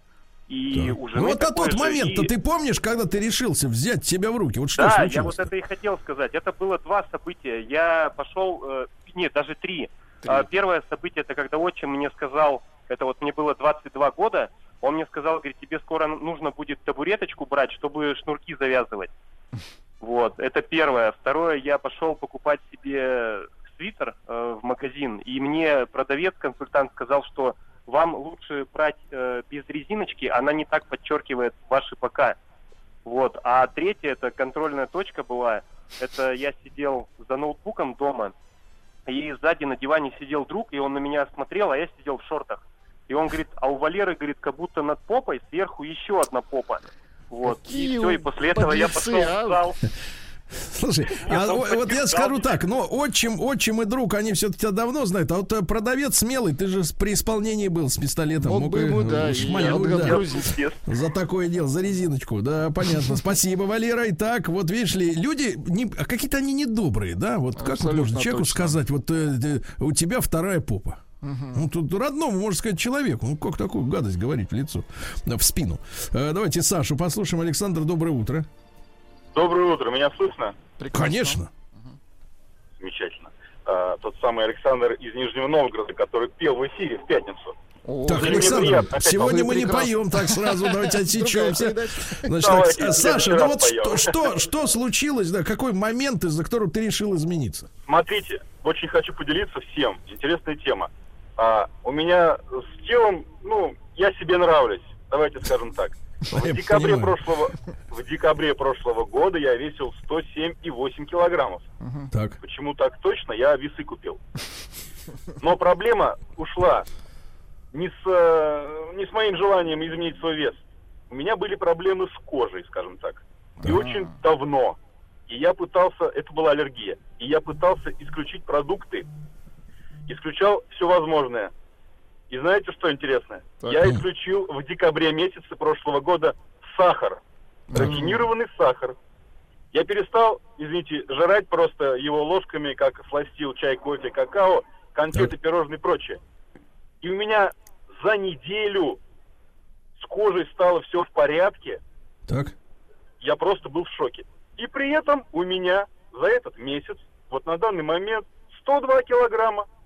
Очень видишь хорошо. Я ем. То есть, Владик, ем если всё. с кожей все в порядке, этот метод не подходит. Да, Да, не подходит. Не подходит. Сахар Так, нужен, будем искать конечно. другое. Давайте, Владик, Вот что пишет- Анжела написала? Нет, Анжела написала, написал Денис. Мне, Так. пишет Денис, я нра... мне я нравлюсь. Толстый, ну и что, значит, живу в достатке. Пока толстый сохнет, худой сдохнет. Жалко, что моей вечно ее туловище не нравится. Мучает себя диетами, то худеет, то толстеет. Вот Денис пишет. Ну, ты, давайте Эдуарда послушаем из Москвы. Кстати, что ты вот э, как-то вот меня напрягаешь, что женщины не, не рассказывают. Затаились, да. Эдуард, доброе утро. Да, ребята, доброе, доброе утро. Так. У меня мой кум, мой кум похудел на 70 килограмм. Так. Он весил 150, сейчас он весит 80. А как он решился? Что, что его Что подтолкнуло? случилось? Ну, в один прекрасный день он дошел, он живет на втором этаже, он поднялся на второй этаж и, собственно, прежде чем открыть квартиру, присел на порожке отдохнуть. Вот. Понял, что у него, собственно, сил нет даже на второй этаж подняться. Хорошо, он сидит- хорошо. Так, сидит, понял, да. да, все. Осознал, осознал, так сказать, дефицит физических возможностей, да, осознал. Теперь Андрей, послушаем, Андрюш, доброе утро. Да. А- Вот, к Андрей? сожалению, да, Андрей? к сожалению. Андрей. Андрей. Алло, алло. О, Да, мы здесь. Да, Андрюш, доб- доброе утро. Доброе Я утро. из Москвы. А, да. у меня другая немножко а, история. Я с детства занимался спортом, худощавое телосложение, высокий. И Да. вот сейчас мне 43 года, по сравнению со своими всеми друзьями выгляжу как студент. И не могу никак набрать мышечную массу. Не хватает времени для того, чтобы полноценно заниматься в домашних условиях. Ну, только рельеф какой-то получается. А Может, вот нам как-то вот пересаживать от тех, у кого много, тем, кому мало? Хороший вариант. Делиться. Это ж Хороший, такие да. доноры жира, а? Вот. Да, спасибо, Андрей. И, наконец, женщина. Давайте, Посмотрите, это вот женщина, дорогого прекрасно. стоит, ребята, ожидание. Марина, здравствуйте. Здравствуйте, Челябинск говорит. Я Да, сразу Мариночка, коротко. Мариночка, Мариночка, нет, сначала скажите, вы себе нравитесь вот чисто физически? Ну, я бывшая балерина, я нравлюсь, Да но я хочу что? себя постройнить. Да. Так, балерина. так, так, так. Но я должна секрет вам большой открыть. Извините, повышается либидо. Когда все стройнеют, и мужья, и жены. У всех. И, и все, всем друг дружке нравятся. Я уж не говорю про платье, что хорошо все одевается. Вот так. Так, ну а как вы достигли результата-то? Вот что у вас, э, сказать, что вы сделали? Просто взяла себе руки и нашла свою личную зарядку э, для культуристов женщин. Для женщин-культуристов. Ничего себе. Да. Хорошо. Так, товарищи, вообще снеги. спасибо, спасибо. Да, видите, либидо, Владик. Класс, Да, да, да. Надо А будет вот- посмотреть в словаре Ожегова. Что-то там не видел Да, да, да, я вам потом расскажу, что это. Пишет Александр, замечательное сообщение. Ну, так, Да. напоследочек. Пишет Да. следующее. Я как майонез, жирный, но нежный, Сашка Рязанский. Да, да, я понял. Ну а теперь результаты исследования. Так, результаты следующие. Довольны своим дел, э, телом. Делом. 56% наших слушателей. Немного. Слушайте, ну, 44 чуть ты недовольны. Товарищи, надо привыкать к себе, уже пора. Мне сказали в редакции, что вы прочитали рассказ и хотели поговорить. Каждый индивид должен иметь свою правду характера. А у тебя? Это все правда. Правда. А сути нету. Какой суть? Основной сути. Основные идеи великих писателей. Ну что ж, друзья мои, основные идеи великих писателей я рад вновь поприветствовать в нашем эфире Елену Николаевну Корнилову, профессора факультета журналистики Московского государственного университета, э, доктора филологических наук. Елена Николаевна, доброе утро, доброе морозное утро. Да. Доброе утро, солнечное утро в Москве, что очень Да. радует. Да, да, да, да, да. Э, И мы решили с Еленой Николаевной, что сегодня продолжится наш, э, наша лекция, да, наше повествование о произведении Апулея «Метаморфозы» или «Золотой осел». Мы сегодня о бытовой реальности, да, поговорим и о мистицизме в этом произведении, которое было написано давным-давным-давно. Да. Елена Николаевна, а на что нам надо в первую очередь обратить внимание? Ну, э, вообще-то роман Апулея был написан на, рубеже первого-второго веков до нашей эры, соответственно, да, и что любопытно, вот действительно э, роман этот э, уникален был тем, что это был бытовой роман, но тем не менее он привлекал внимание очень многих писателей и последователей. И вот э, надо сказать, что в сказке Апулея э, очень многих писателей и очень многих, кстати, и драматургов, и постановщиков балетов, и композиторов э, на себя обратила особое внимание сказка об Амуре и Психее.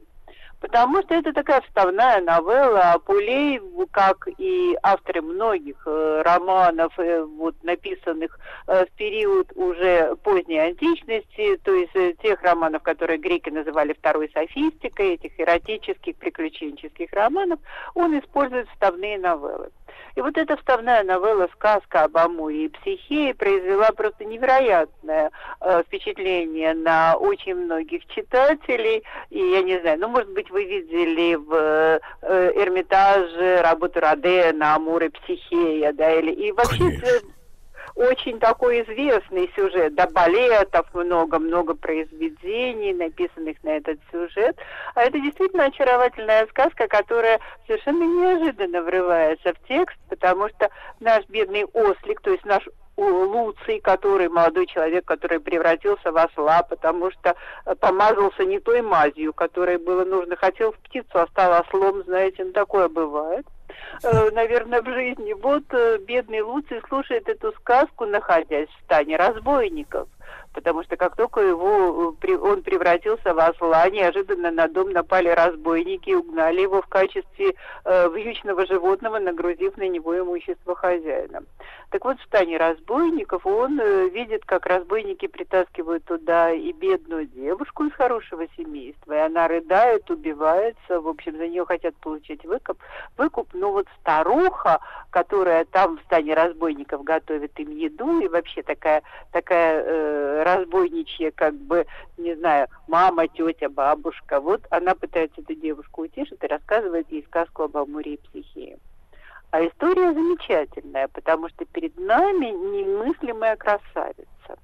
Э, девочка, родившаяся, в общем, царской семье, и дочери, э, сестры у нее, ну, обычные девушки, не дурные, не дурнушки, но и не красавица, а вот психия уникальная красавица, И люди, видя эту красоту, начинают поклоняться ей как богине Венере, потому что богиня Венера, как вы помните, да, это воплощение любви и красоты и э, такой женской манкости, да, такой вот, э, как мы у нас говорят, сексуальности, да, сегодня бы сказали. Вот, э, а психея настолько хороша, что люди начинают приносить ей жертвы, как самой богине.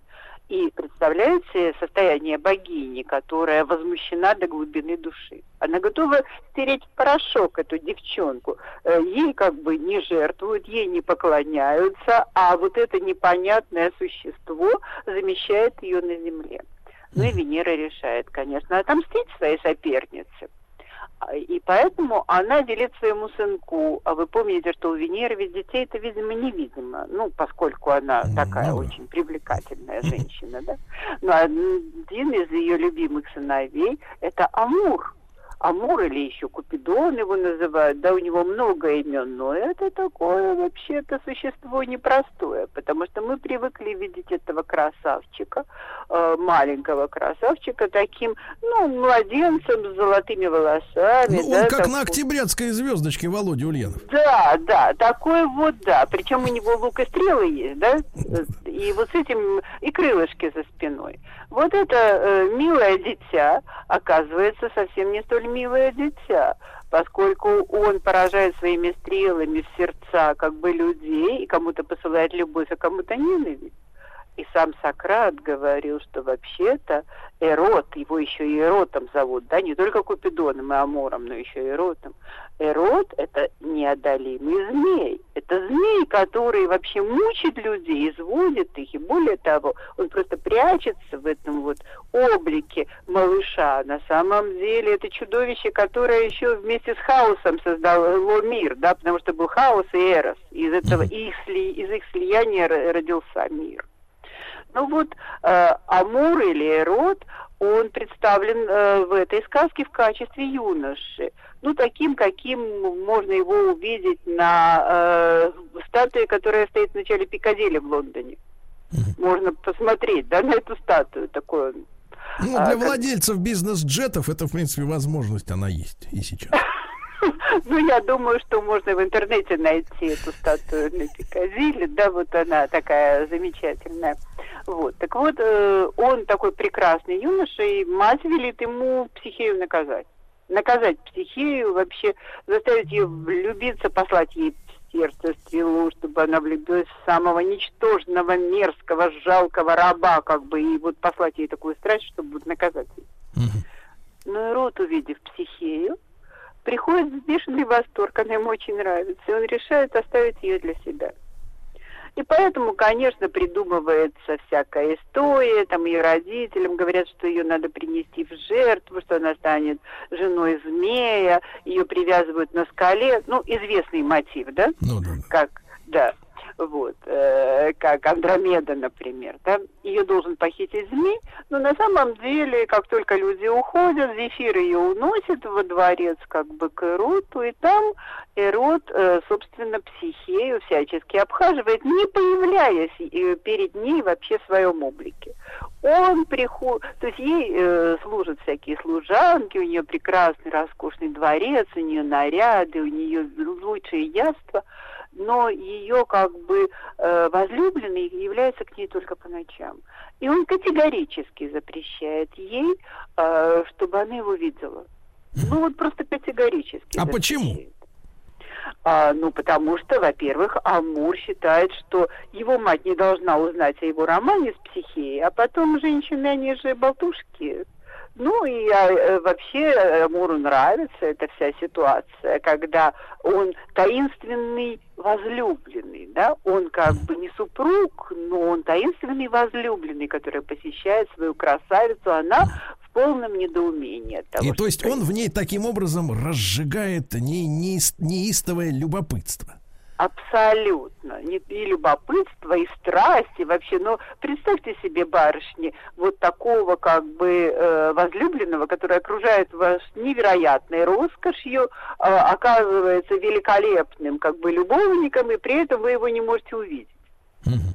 Вот э, как бы ситуация такая, но психея все время э, грустит о своих сестрах, о своей семье, а несмотря на то, что она как бы получает все, что может только пожелать женщина. И в конце концов она умоляет э, Амура, чтобы он разрешил ей встретиться с сестрами. И действительно Амур разрешает ей, значит, вот э, увидеться с сестрой. Ну, понятно, что э, сестры, э, когда они понимают, э, какими а, психея приносит им всякие подарки из этого дворца, да, и в том числе и великолепные украшения, но они начинают страшно завидовать, хотя обе они вышли замуж еще до того, как психия была пожертвована как бы змею, да и они живут неплохо, и, но они начинают завидовать смертельно. Как это вот так? И поэтому сестры начинают уговаривать психию, чтобы она все-таки посмотрела на своего возлюбленного, потому что а действительно, может быть, это змей, может, это чудовище, может, она родит ребенка, который будет вообще, да, вот таким вот хтоническим существом. И они эту дурочку обманывают, и вот в одной ночью, когда она остается с Амуром наедине, а, она, значит, достает светильник, сестры ей сказали, зажги светильник, накрой его горшком, и когда он заснет, ты этот светильник достанешь и посмотришь на него. И вот она с этим светильником, значит, приближается к ложу, видит прекрасного юношу, просто воплощение красоты и любви, но в это время э, масло в светильнике э, вскипает и капает э, горячая капля на плечо Амуру. Тот просыпается, и в гневе, в ужасе улетает, потому что рана нанесена, и он оставляет как бы психею, и тут начинаются всяческие несчастья, потому что психея э, как бы э, изгнана из дворца, ее, она скитается, она не знает, куда деться, но а Венера, узнав о том, что э, Амур еще и вместо того, чтобы наказать эту мерзавку, стал ее как бы вот возлюбленным, ну тут уж Венера начинает свои преследования. И сказка наша заставляет нашу бедняжку Психею спуститься в подземное царство, то есть фактически умереть. Mm-hmm. Да? Умереть. И э, затем вот эта история э, развивается, как вы понимаете, э, во всех э, таких, все испытания, какие только может пережить девушка в загробном мире, и все, что может с ней случиться. Ну, Венера сначала ее рабыней своей использует, да, и тоже дает ей чудовищные задания известные вам из русских сказок. Ну, например, она смешивает разные зерна, да, включая мак, там, горох, да, и все, ячмень там и так далее, кучу огромную, говорит, разбери mm-hmm. это все до вечера. Ну, муравьи тут помогают, да, известные вам из сказок ну, такие да, вещи. Да. да, или достать там э, шерсть э, овец, э, которые вообще-то людоеды, ну и так далее. Да. Короче говоря, бедняжка психея проходит эти испытания. Ну как проходит? Я думаю, прочитают наши слушатели, потому что это, конечно, замечательная сказка, потрясающая и имеющая, как вы понимаете, очень интересную развязку. Да. Елена Николаевна, а товарищ вот Амур, он, как бы, если, так сказать, немножко, так сказать, вернуться, э, он э, зачем в людей стрелял? Э, как зачем? Он посылал им страсть. Страсть, либо любовь. Да, он пронзал своим сердцем. Э, он не только в людей стрелял, он и в богов стрелял. Помните миф об Аполлоне, который влюбился э, в нимфу Дафну, и э, он послал как бы любовь в сердце Аполлона, а в сердце Дафны ненависть к Аполлону. И бедняжка то есть, Дафна то, бежала, то, есть, да? то есть, Елена Николаевна, получается, что в, в том, ну, в, в том современном мире, который нам кажется древним, да, мы его так называем, э, вот чувства, они воспринимались людьми как неподконтрольные, да, неподконтрольные вещи. Да, э, да. То есть, то есть человек становился, являлся рабом своих чувств, да, и поэтому это как бы, это была индульгенция такая, да, что вот, мол, типа, э, втюрился и не виноват. Ну, знаете, я думаю, что и в современном мире, не только в античном, но и в современном, если человека поражает страсть, то это, в общем, э, вещь, которая не подвластна нашему разуму, к сожалению. Да? И если это страсть, то она может быть безумная совершенно. Но сегодня-то, сегодня-то, Елена Николаевна, люди взывают к ответственности, говорит. Надо ответственно подходить, так сказать, вот к этим делам, чтобы, так сказать, вот, э, чтобы мужчина, он вот раз женился, и все, и вот до, до гроба. Вот. А ну, тут, понимаешь, это... а тут Амур. Раз его да и ну все. что вы, о чем вы говорите? Какое догроба в мире, где разрешены разводы и бесконечные? Ну о чем? Какое догроба? Это же вам не христианская модель как бы брака, да. Ну вот страсть, она, да, неодолимый, необоримый змей. Сафа об этом говорила, великая поэтесса, да, вот он страшный Э, как бы мучитель людей. Поэтому Амур, конечно, жестокое существо, жестокое. Елена Николаевна, и еще раз, вот вы упомянули, э, э, что древние воспринимали создание мира, да, как э, синтез хаоса и чувственности, получается, да, и страсти. Да, так, хаоса так? и эроса, совершенно верно. То есть, то есть мертвой материи, темной мертвой материи и любви, страсти, которая э, оплодотворила этот э, мир. И затем, естественно, вот из него стали появляться существа различные, э, хтонические сначала, потом божественные, да, э, и таким образом и свет разлился в мире, потому что только из этого слияния э, мертвой материи и энергии, да, любовной энергии, вот мог родиться мир. Так считали древние. Так писал Гесиод, кстати, в своей поэме «Теогония». Тоже любопытное э, произведение, хотя остались небольшие отрывки, но замечательные по проницательности. То есть, то есть древние воспринимали вот мир материального как сам по себе мертвечину, да, вот эта мертвечина, которая всего лишь, э, скажем так, облагорожена, ну, вернее, к жизни ее порождает э, любовь, чувство, страсть, да, вот эта энергия. Совершенно верно, любви. да, дает ей, дарует ей жизнь, да, дарует ей движение, дарует ей свет, тепло. Вот и поэтому, только. и поэтому любовь, и в том числе на земле, да, между людьми, это вот э, священная такая, да, вот священная история, священная сила, которая... Ну, конечно, является... огонь, да, священный, пылающий в груди, да, факел. Ну вот, э, да, это так и есть. Любовь и есть, может быть, самое главное, что существует в человеческой жизни, и что движет этот мир. Да, а что да. другое может двигать этот мир? Только любовь. Ну, депозиты еще, наверное, сейчас, если посмотреть по, по сторонам, да. Ну, вы знаете, вот и христиане тоже говорили о том, что только любовь э, изменяет этот мир и делает и несет добро. Почитайте апостола Павла, и вы увидите, что, в общем, в этом э, эллинистические греки и христиане вполне совпадали. И язычники, и как бы христиане. Елена Николаевна, а с этой точки, с точки зрения вот как бы историографической, э, то вот такое восприятие мира, э, на него покусились э, когда, вот, так сказать, из мира науки товарищи? Э, почему перестали так воспринимать э, суть вещей, как это делали древние? Ну, ну я знаете... имею в виду именно, именно, то есть то, что мир был зачат мертвой материей и горячим чувством любви, вот, да, энергии некой. Вы знаете, ну этот процесс, наверное, надо отнести к вот уже временам э, нового времени, потому что э, э, когда замещают как бы уже эти э, антропосовские те, теории, то есть теории, в центре которых стоит человек – Mm-hmm. Когда на первое место вместо гуманитарного и человеческого выдвигаются математика и техника, вот в это время, видимо, происходит э, форма, э, в общем, э, разложения этой веры. Хотя, конечно, и в античности были скептики, например, да, скептицизм восходит э, еще к пятому веку, да, и знаменитый э, Диоген со своей бочкой да, вот этот скептицизм. Ну, то есть, с точки зрения, с точки зрения э, вас и нас, как гуманитариев, э, сегодня мы переживаем для гуманитарных наук, наверное, одни из самых тяжелых-то времен с, э, так сказать, с побеждающей технократией, да,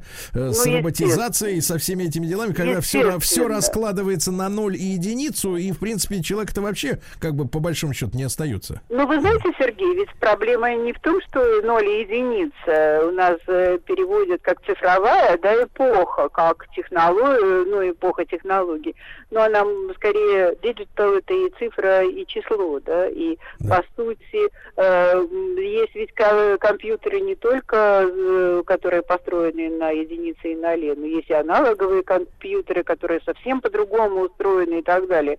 Но вообще, конечно, технократия, техногенность, то есть математика, которая началась с Декарта, она постепенно вытесняет как бы вот это э, антропологическое начало человеческой цивилизации. И действительно сегодня под напором технологий мы, конечно, теряем очень много из э, того, что диктует э, жизнь человеку и человеческому. И отсюда многие проблемы, может быть, наши, может быть, самые чудовищные проблемы. Ну, потому что, Елена Николаевна, вы уже упомянули, что э, и древние, и мы сегодня люди, которые э, рассуждают глубоко, понимают, что цель жизни, смысл жизни это любовь в самом широком смысле слова. Хотя в греческом языке, да, там несколько э, Ну. этих разных, да, вот слов, которые это, это понятие э, по-разному трактовали. Но сегодня человеку не на что опереться, потому что если цифра, то какая любовь и зачем тогда все остальное? Очень важные вопросы. Елена Николаевна, как всегда, благодарю от лица наших слушателей вас за замечательный разговор. Елена Николаевна Корнилова, мы обязательно продолжим наш цикл «Основные идеи великих писателей». Елена Николаевна Корнилова, профессор факультета журналистики Московского государственного университета, э, доктор филологических наук. А весь цикл «Осно- «Основные идеи великих писателей» на сайте радиомаяк.ру в удобное для вас время, друзья.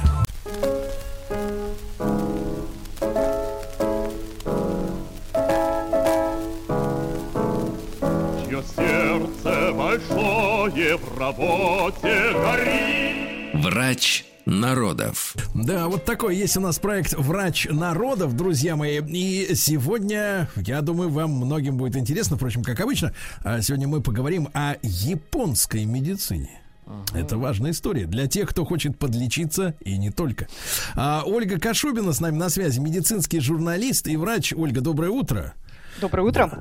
Ольга, ну, тема очень такая важная. У нас есть э, целый проект э, под названием «Японил», но мы скорее говорили в нем о культуре, об искусстве, о традициях. Вот, а сегодня у нас такой небольшой, но тем не менее разговор о японской медицине. А, э, даже вот как-то глаза разбегаются, с чего начать. Я так понимаю, что японцы по-особенному представляют себе природу болезни, да, вот природу страданий человека. Как они это видят? Это правда, это правда. Японцы вообще очень необычная нация, и, наверное, очень многие из нас, те из нас, кто хотя бы в какой-то период своей жизни был увлечен культурой Японии в том или ином виде, он, в общем, оценил это. Наверняка вы все знаете, Ну, что давайте японцы- так, э, давайте так, Оля. э, Каждый, кто хотя бы раз заказал суши на дом. Я думаю, да, в первый раз увидев суши, жизнь уже после этого ни- никогда не, не становится прежней, а уж попробовав, тем более. Да, действительно, и на, на медицину это тоже в полной мере э, распространяется, и у меня тут такая личная история, потому что Япония для меня стала вообще первой страной, куда я поехала впервые за рубеж, и, конечно же, это просто вообще взорвало мозг, потому что и сама по себе за границей кажется чем-то очень интересным, а уж Япония в качестве за границы это какой-то двойной удар, вот, и а, поскольку я врач, то я, конечно же, поехала э, смотреть на японскую медицину, и вот как раз очень многие у меня личные впечатления о Японии связаны именно с медициной. И вы правы, это действительно необычно и с медицинской точки зрения тоже, потому что Япония, как и вообще в других тоже культурных сферах, она в медицине умудрилась поженить э, традиционный западный подход. Наверняка у многих Япония ассоциируется с каким-то, с высокими технологиями, с классными какими-то штуками, с прогрессом и так далее. И в японской современной медицине это все в полной мере отражено. Но вместе с тем Япония как страна очень духовная и традиционная включает в себя японская медицина и много всего традиционного, то есть того, что объясняется какими-то силами злых духов и так далее, и так далее. Все то, что вот кажется каким-то загадочным и таинственным. И я вот хочу а, сегодня именно об этом рассказать, о том, как вот японская медицина заража- э, зарождалась от начала ее в там, буквально в шестом веке нашей эры. У нас уже есть какие-то первые упоминания о том, как лечили в Японии, и до современности. Надеюсь, что нам хватит времени. Я постараюсь быстро об этом рассказать. Давайте тогда не буду отвлекать. Итак, э, какой же вот этот был э, цикл, да, представлений, получается, развитие представлений о болезни и о здоровье? А, Первое, что мы, в общем, как бы можем а, идентифицировать э, как нек- некий документальный документ, документальный документ, э, некое документальное свидетельство того, что происходило в Японии, это а, такой манускрипт, который называется Нихон Сёки. Он, ну, датируется примерно 720 годом нашей эры, и там фигурировали два неких божества. Звали их Сукуна Хикона Номикото и Охо Ана Мути Номикото. Да, эти имена вам больше не понадобятся, да? Но вот имейте в виду, что японцы воспринимали это так, что собрались два божества и решили, как же нам вообще лечить людей. Они объединили свои силы и а, ну, как бы написали не- некий список или передали людям некий список того, как нужно лечить и как, откуда идут болезни. Болезни, конечно же, шли все от злых духов, а лечение подразумевало ритуалы по из- изгнанию этих бесов, каких-то злых духов, поэтому, на самом деле, древняя японская медицина была довольно жестокой, потому что все, что а, касалось внешнего, внешних проявлений болезни, какие-то раны и так далее, японцы додумались, как и многие другие жители других стран, додумались лечить какими-то а, минералами, паутиной, васаби использовали в качестве антисептика. Думаю, не очень приятные были ощущения от этого. Вот, пепел сожженных моллюсков и так далее. То есть они каким-то образом пытались обрабатывать любые там сыпи, раны, порезы и прочее, прочее.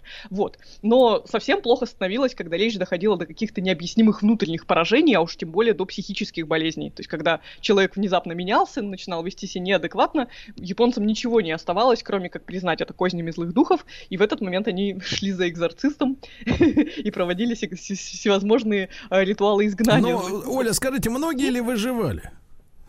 Э, К сожалению, точной статистики по тому периоду у нас нет, но вы сами можете представить, что средневековье, оно во всем мире было достаточно жестокой эпохой, выживали сильнейшие. Но вариантов не было у людей, я понимаю. Это да. правда. Приходилось выживать. Так, так, так. И А, когда же вот. наступил вот хоть какой-то просвет? Просвет на самом деле наступил примерно, э, наверное, в веке, ох, э, не соврать бы, в 15-16, когда в Японию хлынули э, миссионеры, я имею в виду, когда в Япо- Япония стала более открытой страной. То есть если до этого, важно оговориться, вся медицина на самом деле шла по большей части из Китая, потому что Китай был более развитым государством, и из Кореи, и, скажем так, других азиатских стран, то уже ближе к 1530 может, году уже стали появляться в Японии эм, какие-то иностранцы, которые стали привносить западную медицину. И, наконец, привезли в Японию зеленку вместо васаби, да? Так точно, так точно, да, но да, ничего особо не поменялось. Э, На самом деле все, все шло очень хорошо до примерно 1641 года, когда а, в силу а, политических причин Япония взяла и снова закрыла все границы, а, и не просто закрыла, а просто завинтила все гаечки и сказала, что нет, мало того, что у нас не будет иностранцев, мы больше не читаем никакие западные книжки, и вообще вот идем своим путем. И в этот момент вот вся эта начинающаяся, начинающийся прогресс медицины, он снова, в общем, откатился обратно. И еще м, примерно на 100 лет все стало очень плохо. То есть снова мы стали возвращаться, мы, японцы, стали возвращаться к традиционной китайской медицине, к травкам и так далее, и так далее. Но тут есть очень интересная история. Она произошла в 1771 году, то есть 18 век. И а, жил тогда такой врач, которого звали Сугита Гэмпаку. Он а, однажды где-то раздобыл а, голландскую книгу, которая называлась «Анатомия в таблицах». То есть это было просто нормальный такой учебник на голландском языке, в котором было много-много картинок с тем, как человек изнутри устроен. И этот врач был очень сильно поражен. По- Почему? Потому что это то, что там было нарисовано, а, самого голландского языка он не знал, просто видел картинки. Оно очень сильно расходилось со всеми китайскими Ну, учебниками. то есть он, он придумал сам под, подписи, да? А, нет, нет, нет, было гораздо интереснее. Он, он понимал, что это очень важно, но вообще он как бы вначале просто не мог поверить, что как-то как не клеится, в общем. Почему-то тут вот так органы нарисованы, а в тех учебниках, по которым нас учили, вот он вот по-другому нарисованы. И он взял, подговорил своего друга, еще одного врача, и они, а, в общем, устроили такой сеанс, в общем, вскрытия. Они договорились с какой-то местной тюрьмой, где м, были казненные преступники, договорились, что они вскроют одного такого преступника и посмотрят, как он устроен изнутри. И к их величайшему изумлению, вот выяснилось, что вот эта голландская анатомия в таблицах, она была права, а Ну, То есть выяснилось, что у, у преступников так, как у голландцев. да, у преступников так, и по умолчанию, по умолчанию, в общем, японские врачи решили, что всех остальных японцев тоже так, и они поняли, что эта книжка очень важная, что она вообще как-то меняет целиком всю парадигму а, медицины, и как вообще можно лечить человека, не зная, как он устроен. И они решили перевести эту книгу, но а, поскольку все было закрыто все еще, то есть все еще не было контактов с Западом, все еще все это было не очень легально, а у них в распоряжении было просто еще какое-то количество других голландских книг, и им нужно было, имея одну голландскую книгу с текстом непонятным, и еще кучу голландских те- книг, в общем, каким-то образом сопоставить и найти правильные слова, они четыре года переводили эту анатомию в таблицах, э, пытаясь понять, что вот слово «нос» — это какой-то некий бугорок, возвышение над телом, по каким-то другим книгам по садоводству они, в общем, находили сходство, что там куча мусора, сгребенная в кучу, это такой же бугорок. И вот каким-то таким образом они наконец-то перевели всю книгу через 4 года и выпустили книгу, которая называлась «Новый учебник анатомии». И это стало вот таким вот прорывом своеобразным, то есть шел 18 век, наконец-то а, а, японские врачи поняли, как все устроено, и с этих пор а, японская медицина преимущественно двигалась по, скажем так, западному направлению, она уже развивалась в сторону а, прогресса технического. Японцы, ну, как, как, не знаю, насколько это корректно говорить с точки зрения менталитета, они вообще очень классно подхватывают все хорошие идеи, развивают их и делают что-то еще более хорошее, да. На примере автопрома мы можем это видеть, как классно японцы делают машины. Как они подхватили. Да, именно А, так. Друзья мои, я напомню, что с нами сегодня Ольга Кашубина, мини- медицинский журналист, врач. Мы в нашем цикле «Врач народов» говорим о японской медицине. Но вы немножко, Ольга, пошатнули наши, э, нашу, как-то, может быть, э, э, веру, что ли, или не веру, а, так сказать, убеждение в том, что японцы были всегда передовыми в медицине. Тут оказалось, что они подхватили, да? А, А. потому что сегодня-то, сегодня, я думаю, что вы же посещали там медицинские учреждения. Там, наверное, все, все достаточно, э, так сказать, футуристично, как это вот Вот я была там в вам. 2008 году и могу сказать, что э, то, как тогда было там, то есть, считайте, 12 лет назад, Вы общем, еще больше нигде не видели, так. да? А, ну нет, ну, ну, пока, пока еще наши поликлиники, увы, не дошли до такого уровня развития, но все впереди. Да, Я думаю, да. так. Оля, А. ну хорошо. А сегодня, вот смотрите, а э, есть ли какой-то... э, Они просто оттачивают э, по азиатской традиции, мы же знаем, да, также китайские, ра- китайские товарищи работают. Но вообще азиатский способ, да, это вот э, оттачивание до мелочей, филигранно, да, какие-то чужие наработки в том же автопроме, да, если, например. Ну. Э, Сегодня они на чем вот э, их медицина стоит? Какой принцип? И отдельно, конечно, хочется поговорить об э, экономической составляющей, потому что, говорят, в Америке тоже хорошо лечат. Иногда и некоторых, Ну, у очень кого дорого, да? У кого есть деньги. Верно. Ну, а, если говорить, да, о, скажем, каких-то изюминках современной японской медицины, то, безусловно, а, высокий уровень технического оснащения, который при этом не отменяет, как вы правильно сказали, вот, а, вот это оттачивание навыков, это же, по сути, такой профессионализм, а японцы, они же фанатично преданы своему делу. Это касается японских врачей, японских хирургов, если мы говорим о каких-то, ну, практических навыках врача, то, конечно же, у них э, большой поток больных. Япония, как известно, в крупных своих населенных пунктах весьма перенаселенная страна. И, конечно же, они э, ну, добиваются очень такой филигранной работы, они очень стараются. И вот сочетая вот этот технический прогресс, доступность всевозможных томографов, всевозможных, вообще всевозможного оборудования и компьютер, компьютеризация всего, что можно компьютеризировать, вот это все сочетается с достаточно прогрессивным, а, ну, прогрессивными мануальными навыками, тем, как японцы сами учатся, они учатся по западным книгам. Как правило, японские врачи очень хорошо знают английский язык и так далее. То есть они вот, включают в себя все это, вбирают все лучшее, что есть в западной медицине, а, умножают это на свой технический прогресс, используя свои собственные приборы. Я имею в виду, они аналогичны западным, но произведены в Японии. И получается очень классно. Действительно, у Японии очень много, а, а, скажем так, ну, классного в медицине. Чем это отличается от западной медицины? Они, вот вы правильно заметили по поводу того, как, собственно, это все внедряется. У, медици- у японцев неплохая есть страховая система, собственно, как и в России, она организована. Мы как-то- сейчас об этом, об, об этом как раз поговорим, и о профилактике, да, потому что мне кажется, что японцы такие дисциплинированные товарищи. вот правда. нашего человека вот не загонишь на техосмотр, а вот, э, так сказать, мне кажется, там это история поголовная. Ну и главное, что вот видите, вы говорите, начали учить английский язык, теперь не надо 4 года узнавать, что нос это там, где рот, но немножко выше. Э, Вот, друзья мои, э, Ольга Кашубина, медицинский журналист, врач, с нами сегодня в нашем цикле «Врач народов».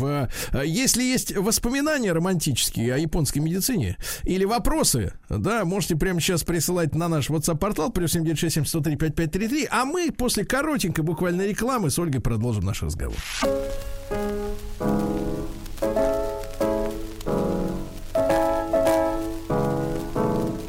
Чье сердце большое в работе горит. Врач народов. Горит, горит, товарищи, все нормально. Э, Друзья мои, наш проект «Врач народов». Сегодня о японской медицине. Мы говорим о Ольга Кашубина, медицинский журналист, э, врач. Э, Но мы узнали сегодня, что они отставали, отставали, мазали васаби. Вот, э, видите, и наружное применение было, и внутреннее, как сейчас у этого прекрасной горчицы зеленой. Вот, э, закусывали. Вот, а потом э, начитались книжек голландских и научились, да, в конце концов.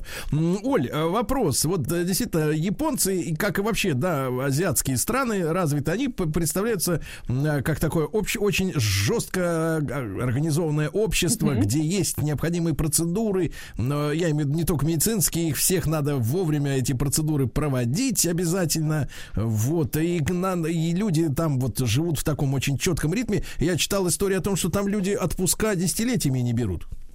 Ну да, это, это Э, связано да. с японской культурой труда.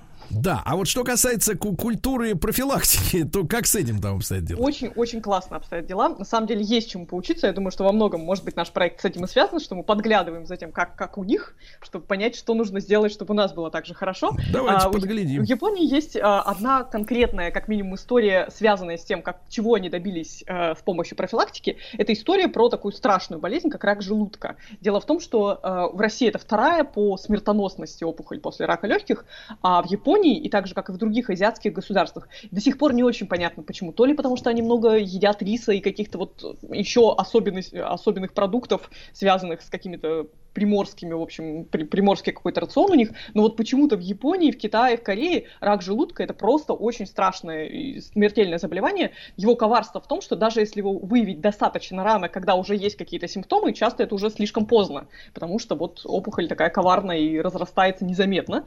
И где-то в 60-х годах 20 века японцы поняли, что надо с этим что-то делать, и они первые в мире, и пока, как ни парадоксально, единственные в мире, организовали такую систему скринингов, ранних скринингов рака желудка, которая, и это заболевание из разряда болезней, которые просто бич нации и практически всегда смертельно, и приводит к большому количеству летальных исходов, а, довели до состояния, ну, в общем, страшного, конечно, заболевания, но не смертельного, в том плане, что поскольку каждый добропорядочный взрослый японец периодически получает себе в почту такую красивую почтовую открыточку о том, что, мол, пора бы вам сходить на скрининг, и вот добропорядочный японец сразу же идет в больницу и А сделает скрининг это. Оля, извините, э, так сказать, не, не к утреннему столу сказано, это пихают как-нибудь в человека? Нет, что-нибудь? как ни странно, нет. Это у них другой немножко метод, видимо, более предварительный. Я, честно говоря, не, не уточняла, э, э, не поменялось ли это в последние годы, но изначально это что-то вроде флюорографии, только такой с контрастом. Они выпивают э, бариевую взвесь, чтобы как бы н- об- на рентгене был контрастен желудок, чтобы его было видно хорошо. И вот после этого делают снимок, это безболезненно, может не очень приятно, но точно не смертельно. И это какой-то скрининг, это как бы такое решето, которое просеивает абсолютно всех людей и находит среди них, скажем так, подозрительных, у которых уже, да, обследуют более детально. И все это нужно проходить вообще вне зависимости от того, жалуешься ты на что-нибудь, не жалуешься, вот просто проходи и все. И они с помощью этого скрининга довели вот из опасного состояния рак желудка до заболевания, которое, конечно же, выявляется, но оно не воспринимается как что-то очень страшное. То есть, да, у тебя его выявили, очень быстро и минимально инвазивно полечили, и ты пошел себе жить дальше, проходя дальнейшее обследование по какому-то графику. То есть это перестало быть трагедией. И э, вот до То есть сих это пор ни такая одна- национальная программа, да? Вот Национальная программа, да. То есть, вероятно, конечно же, были, были вложены огромные деньги в то, чтобы ее ре- реализовать, но вместе с тем это дало такой классный результат, что как бы японцы и даже не планируют от нее отказываться, в то время как в России, в Китае, в других городах, где в городах, странах, где с раком желудка все еще довольно плохо, а, ну вот пока не могут перенять эту систему, и, ну, в общем, я думаю, что да, есть чему позавидовать. Мгм. А вот э, стоматология, как у них там, Оля? А, Это вообще, самое да. страшное, что есть на свете. Еще одна интересная особенность э, касательно японского здоровья заключается в том, что у японцев, видимо, тоже в связи с рационом, из-за того, что пища очень мягкая, у них довольно все плохо с зубами. И это касается не только э, кариеса, но и, собственно, формы зубов. То есть у них ортопедическая стоматология связана с тем, что ортодонтическая с пластинками, с брекетами и так далее, очень-очень востребованное, востребованное и прибыльное направление, потому что довольно много даже взрослых японцев носят пластинки из-за того, что вот из-за мягкой пищи у них зубы очень легко деформируются. Я имею в виду форму зубов. И у меня была такая смешная история, когда я в Японии решила попить чай с сахаром и купила, значит, чай, купила сахар, положила ложечку сахара в чай и удивилась, потому что чай покрылся такой белой пленкой непонятной. Я спросила у японцев, что это такое. Они сказали, ну как, мы всегда в сахар кладем а, кальций. То есть у нас еще тертый мел внутри, потому что мы очень беспокоимся за свои зубы и за свои Ну, кости. не, не, не пробовали грызть Да. что-нибудь, вот чтобы, так сказать, Мел. грызть? Мел. Вот. Да. А, Оля, и вопрос, вопрос, который на поверхности, когда видишь фотографии японцев, ну, в, наверное, в 80% случаев, может быть, я на себя много беру, но я очкарик, поэтому вижу очкариков сразу. Вот, а у них, э, так сказать, они носят очки. Вот э, с, с- что со зрением у товарищей? Честно говоря, никогда не встречала информации о том, что у японцев как-то со зрением все хуже или лучше, чем у нас, но, может быть, вы слышали, что на самом деле идея о том, что плохое зрение получается из-за того, что люди слишком много времени сидят и читают учебники, это неправда. Но тут такая закономерность. Э, Зрение в детстве портится из-за недостаточного количества пребывания под открытым неб- небом, под ультрафиолетом. И, видимо, может быть, это связано с тем, что почему так много японцев э, близоруких, именно потому что, да, у них довольно строгая школьная система, и они не то чтобы много учатся, они много времени проводят в помещении за книжками. И вот именно это, отсутствие легкости и прогулок, там считается, что после трех лет японец уже сам себе не принадлежит, ему нужно учиться и так далее. Вот, возможно, это приводит к таким проблемам, но я думаю, что с таким подходом медицинским они как-нибудь тоже придумают, как это Ну, оперативно Про решать. ультрафиолет вы сегодня нам открыли глаза. Надо будет эту Да. информацию, товарищи, проверить. Да. Так и проверим. Ольга Кашубина, медицинский журналист, врач, сказала, что ультрафиолет в детстве важен для развития зрения. Как проверите, надо ребенка сразу на улицу. Правильно? Сразу на улицу. Прямо сейчас. Э, Цикл наш «Врач народов». А Ольге большое спасибо.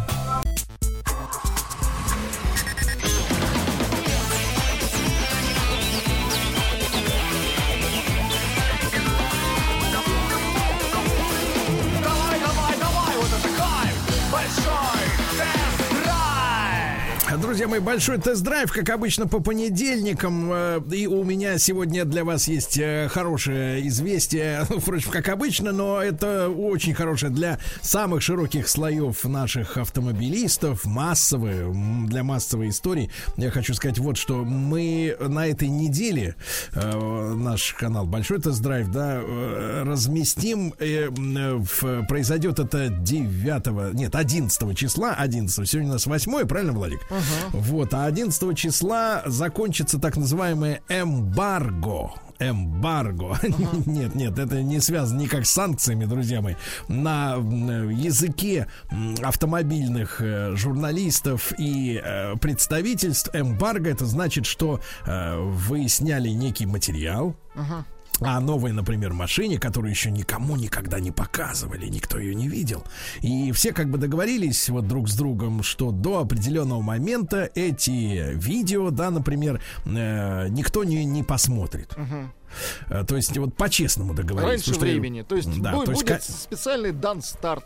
Да, дан старт, и все начнут, э, все и- эксклюзивные люди, э, которые привлечены к этому проекту, они, значит, соответственно, вот покажут своим зрителям э, эту историю. И я благодарен компании Рено за то, что мы с Рустам Ивановичем вошли в пул, очень ограниченный пул людей, которым э, довелось подготовить, и мы сейчас уже готовим, финальные монтажи идут, ролик про новый Дастер. Вот, машина, которая в э, своем нынешнем состоянии, да, на протяжении там, ну, почти 10 лет уже, так сказать, эта машина делается. Вот, э, дости- побила все рекорды возможные продаж.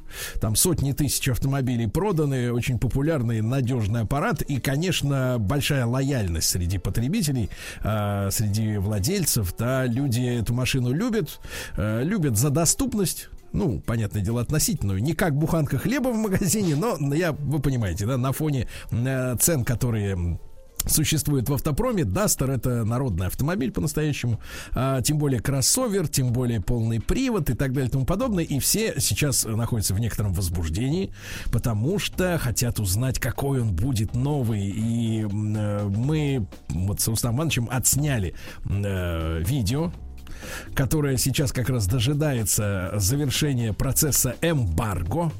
И в полдень или чуть-чуть с копейками, значит, 11 числа эмбарго будет снято, и тогда, друзья мои, вы, как говорится, из первых рук сможете получить всю необходимую информацию. Ну, я даже в эфире на радио не могу вам рассказывать то, что могу рассказать, да, но у нас как бы джентльменские соглашения, поэтому могу только призвать следить за эфиром. Э, Я думаю, что я в четверг вам напомню, э, да, Ну и в любом случае вот такая радостная новость, что появляется э, новый автомобиль. На один главный вопрос, э, стал ли он лучше, я скажу еще лучше. Вот, давайте перейдем к новостям, да.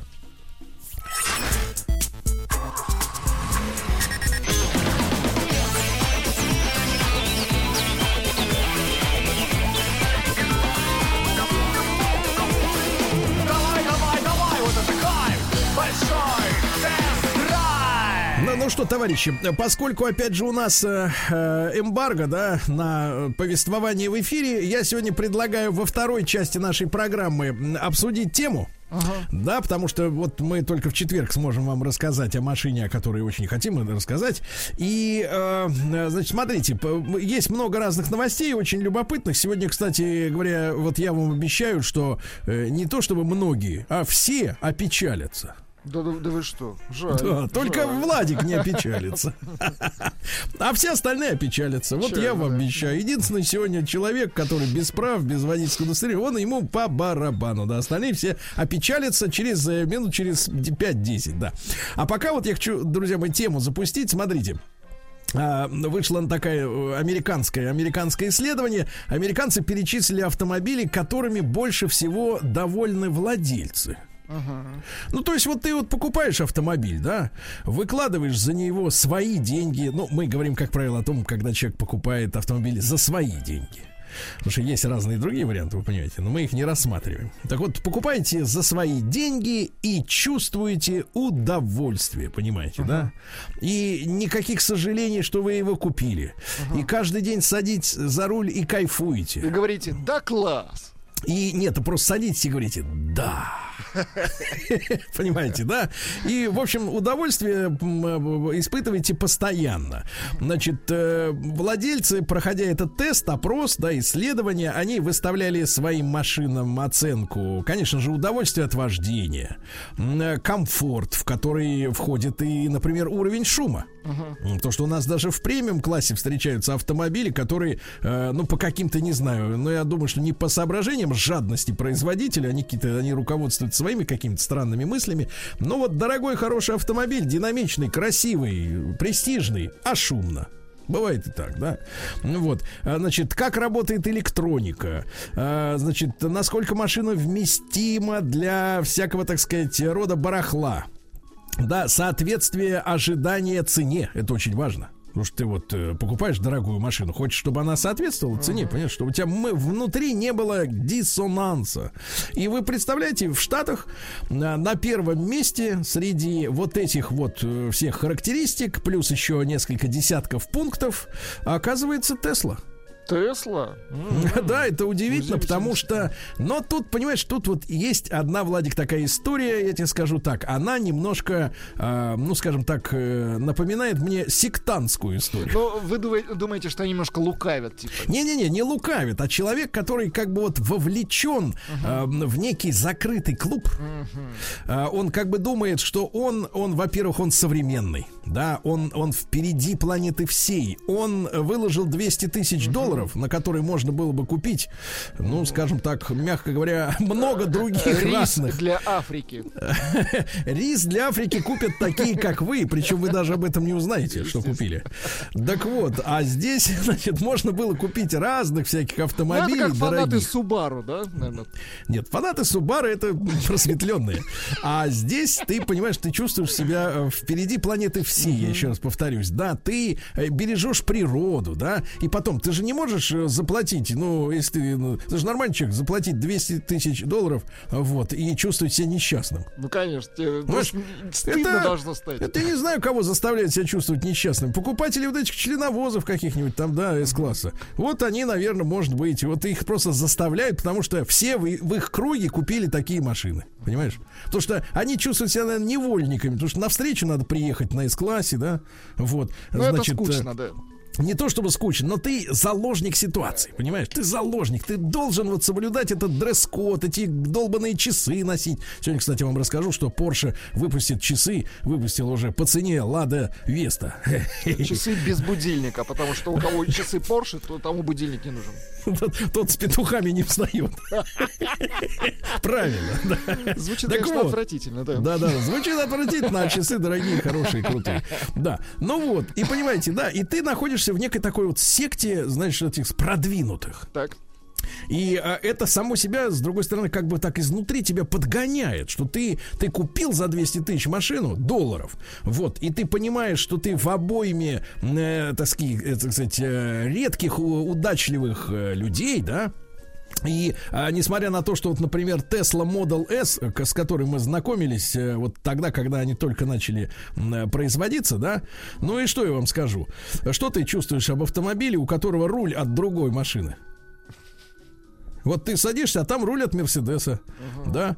Вот, э, садишься, а пластмасса впереди какая-то, скажем так, ну не настолько дорогая, чтобы ты сказал, да, я хочу выложить 200 тысяч долларов за вот это. облом. Да, Э, да, она гоняет, да, она вштыривает, э, извините, да, вш- пришпоривает, вот хорошее слово, пришпоривает так, что будь здоров, но без самоубеждения, да, то есть, то есть покупка автомобиля все-таки очень, мне кажется, нераздельно связана с реализацией некой мечты. Потому что если к машине относиться утилитарно, ну ты день вокруг нее потры- попрыгал, два, три, ну намазал ты ее какой-нибудь там, я не знаю, тефлоновой какой-нибудь защитой, я не знаю, еще что-нибудь сделал. Купил там коврики какие-нибудь шерстяные, ну что угодно, но через неделю ты угомонишься, если ты взрослый нормальный человек, а не подросток, да, если ты не тиктокер. лобовое, да. Да, вот. Ну и все, и как Украсил. бы, так сказать, э, и все, успокоился. А вот автомобиль, который каждый день доставляет, это должна быть какая-то история все-таки внутри, скорее, головы, чем внутри автомобиля. То есть это вот какая-то история, э, связанная, да, с полурелигиозными какими-то уже а, в общем-то, возбуждениями этих самых нейронов. Вот, ну, короче говоря, на первом месте Тесла. И давайте, давайте, ребят, мы все-таки реалисты. Я думаю, что нет, я видел людей и в нашей аудитории, которые вот в здравом уме, дай бог им здоровья, действительно могут выложить 200 тысяч за электромобиль. Да, это все замечательно и хорошо. И, и пусть таких людей будет больше.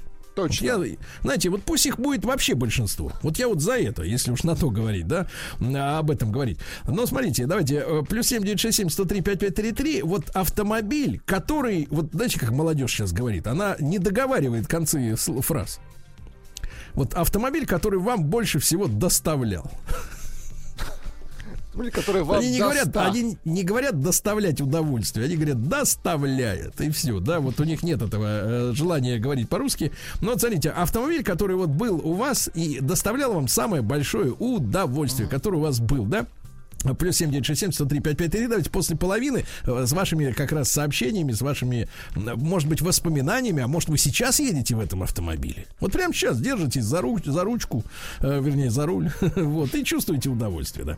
Значит, Land Rover отпраздновал продажу миллионного Range Rover Sport.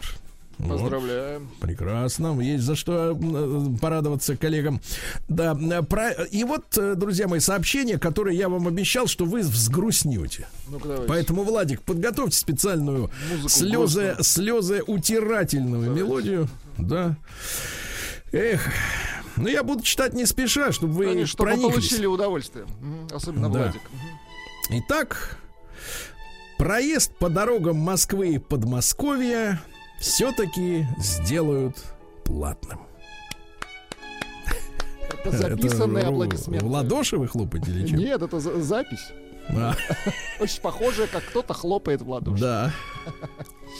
Мы узнаем, кто хлопал. Мы его найдем Да. и накажем. Так вот, реализация проекта начнется после 2025 года. То есть давайте, давайте подсчитаем. Сколько Владик. осталось? Сколько осталось бесплатным поездкам? А, ну, наверное, дней так э, примерно чуть меньше полутора тысяч. Теперь эти дни будут как вот Вы, вы такие. читайте, друзья мои, заштриховывайте в календарях Ста- эти крест- клеточки. кресты. Или плюсы. Для тех, кто оптимист, тут плюсы. Так вот, смотрите, российские власти рассматривают возможность введения платного проезда по столичным дорогам и магистралям Подмосковья. Новая стратегия развития транспортной сети предполагает взимание платы за каждый километр проезда. Но с нулевыми ставками для некоторых категорий граждан. Так, так, так, поподробнее. Сейчас, сейчас. Значит, пилотный запуск планируют осуществить уже в 25 году. Напомню, сейчас, по моим данным, 2021. А полная реализация инициативы возможно не ранее 2030 -го. Ага. Вот еще. Да, но, но, э, возможно, не ранее, но это же дело прибыльное. Почему бы не реализовать вовремя? Пораньше, да? Да. Значит, смотрите, системой, система гибкой оплаты проезда станет одним из направлений развития московского транспортного узла, да? Вот, э, значит, сейчас прорабатывается такой проект лишь на нескольких автодорогах Москвы и Подмосковья. Э, Новая инициатива предусматривает бесплатный проезд для некоторых категорий граждан. Вот вы здесь просили поподробнее. А, В частности, авторы предлагают наделить таким правом людей с низкими доходами. Ну, вы знаете, у нас даже у безработных эти мерсы угоняют. Ага. Так что, в принципе, можно, наверное, вопрос как-то решить, да? В то же время представители Минтранса напоминают, что в соответствии с действующим законодательством перевод той или иной дороги в режим платной эксплуатации может быть выполнен только при наличии бесплатной альтернативы. О, это хорошо.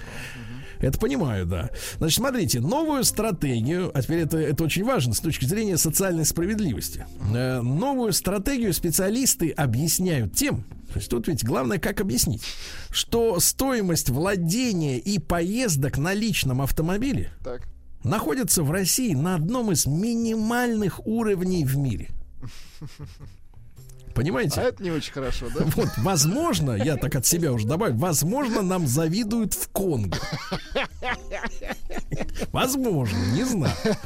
Не бывал. Значит, э, согласно исследовательским данным, Москва занимает первое место в мире за, по загруженности дорог. Ну, это все понятно. Значит, э, пилотный проект гибкой системы оплаты значит, запустится, еще раз напомню, в 25 году. А до этого времени специалисты разработают э, систему расчета и сбора по километровой оплаты за проезд для легковых автомобилей и автобусов. Кроме того, э, будет проработана система тарифов, которые будут меняться и в зависимости от времени суток. И в зависимости от протяженности поездки. Ну, например, если ты поехал и проехал не 5 километров, а 300 и от категории дороги. А позднее бесконтактную оплату введут, теперь вот фраза, конечно, такая уже суровая, на всех новых автодорогах столицы и области, а к 2030 новая система заработает на всех магистральных автодорогах Москвы и Подмосковья. Что такое магистральная дорога? Ну, это, собственно говоря, все вылетные магистрали, я так понимаю, ну, которые ведут в счастливое завтра, то есть в лес.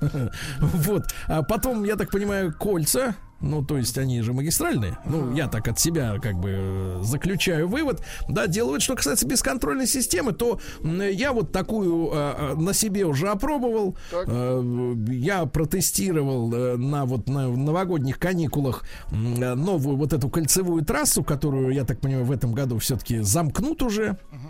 То есть э, центральная кольцевая автодорога, она находится где-то километрах, ну, условно говоря, там в 30-40 от Москвы, повторяет МКАД очертаниями, ну, для того, чтобы грузовики, по идее, да, э, в общем-то, могли быстро, пере- не, не, не заезжая в Москву, ну, так сказать, перестыковаться, да, вот, Э, ехать по какому-то другому шоссе дальше своей, как говорится, дорогой. Ну, замечательная, что сказать, дорога, где э, 110 э, километров в час лимит, э, есть э, освещение, да, и оплата происходит э, путем сканирования вашего номера. Ага. Вот потом есть предл- п- приложение Росавтодор, там можно оплатить, э, как, например, поездку по заранее обду- обдуманному маршруту. То есть ты должен, можешь известить заранее. А можешь, собственно говоря, оплатить постфактум. То есть там есть функция такая, оплатить долг. То есть сначала проехаться, и уж те камеры, которые тебя засекли, те тебе и выпишут, собственно говоря, справку счета. вот. И, соответственно, можно по этому кольцу кататься. То есть не надо будет ставить никакие там считыватели, Ну, ничего. автоматически. Прием, все автоматически. Значит, э, какой... для как- людей, да, вы хотите Давай, сказать? нет, Всё давайте удобно, совет. как- Нет, погоди, совет такой. Готовьте денежку.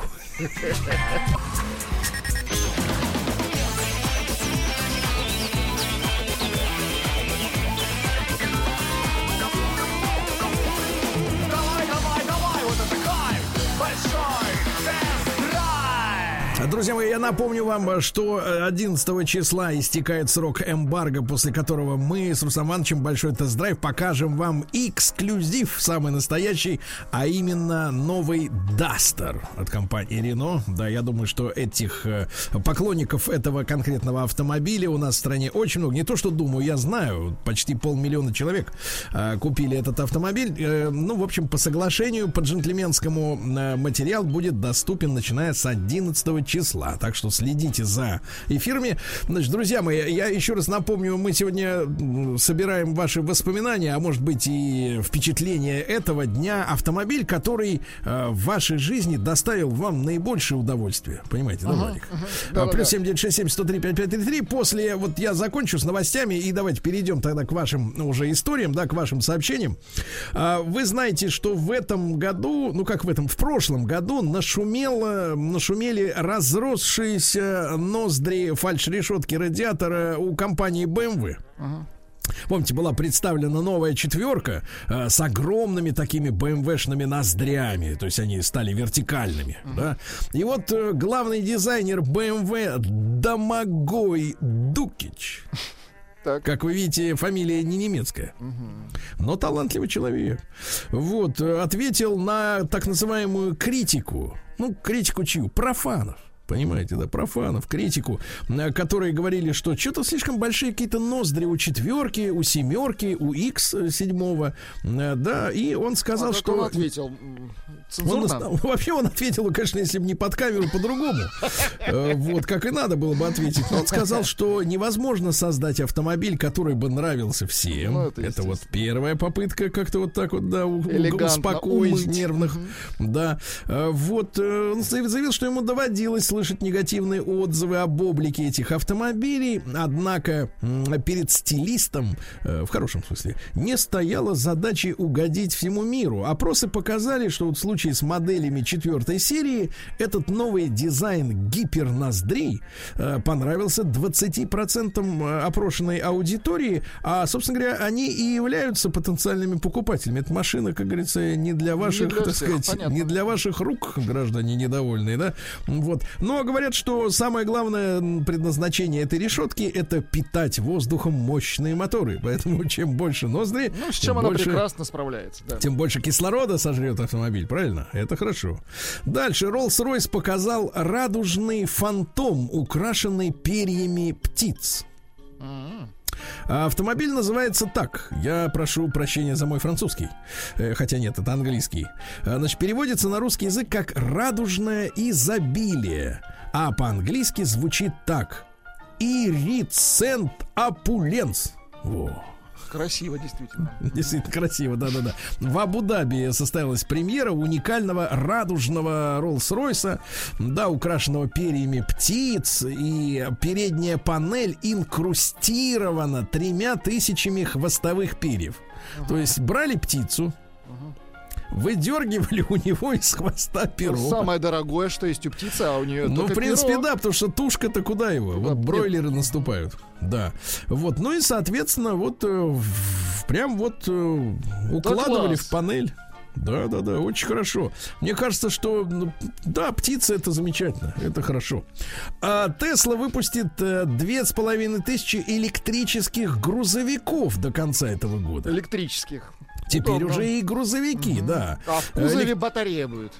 Э, Не в кузове, где-нибудь пониже, наверное. А, вы имеете в виду прицеп? Да, да, да. Э, Понимаю. Так вот, электрический грузовик Сейми, да, он будет э, выпускаться на заводе в штате Калифорния и так далее и тому подобное, да.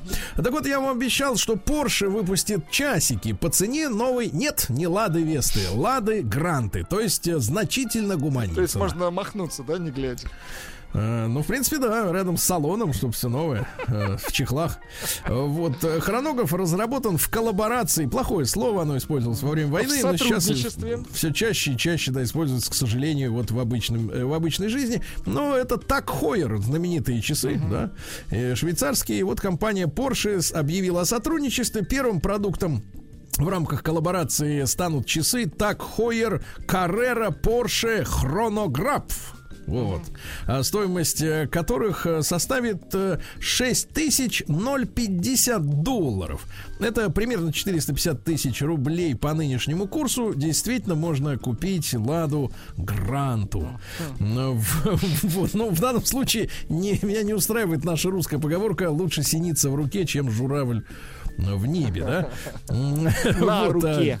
Часы, часы с эффектом асфальта, вот, напоминающим дорожное полотно, а, три дополнительных счетчика. Помните, как в 90-е Большой люди на коленях просили «выключи, выключи счетчик», кричали они напоследок, да? А, Три дополнительных счетчика измеряют секунды, минуты, часы, а на отметке 6 часов, это внизу, Владик.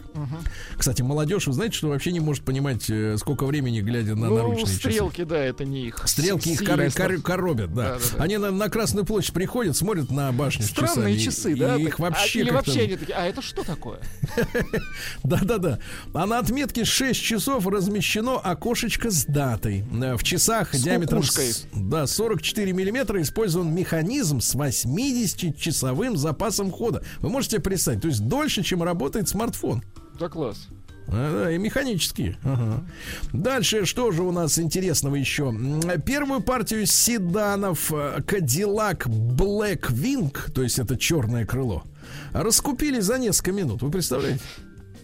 За несколько минут. То есть вот э, 250 автомобилей вы, были выставлены на продажу вечером э, 1 февраля. И через несколько минут они все кончились, потому что люди через интернет их всех купили. Да, одичали люди, да. Да, соскучились. Соскучились А, китайцы показали заряженный кросс-хэтч. Ну, это слова нуждаются в дополнительной расшифровке. С мотором от компании Volvo. Потому что э, компания Link Co. Это продвинутая китайская компания. Она входит в концерн Geely. Э, Туда же входит и Volvo. И вот китайский Минпромторг, представляете, то есть это дело государственной важности. Это не просто не частная лавочка. Э, Показал первые фотографии заряженного кросс-хэтча с двигателем от Volvo. Причем двигатель этот нашим э, слушателям уже знаком. Э, я об этом достаточно подробно рассказывал о машине под названием Geely Tugella. Да?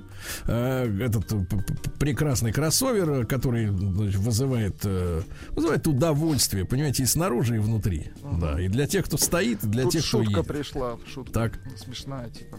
Вот, предлагают э, в Омске укладывать дороги с эффектом асфальта. Это вот на тему часов.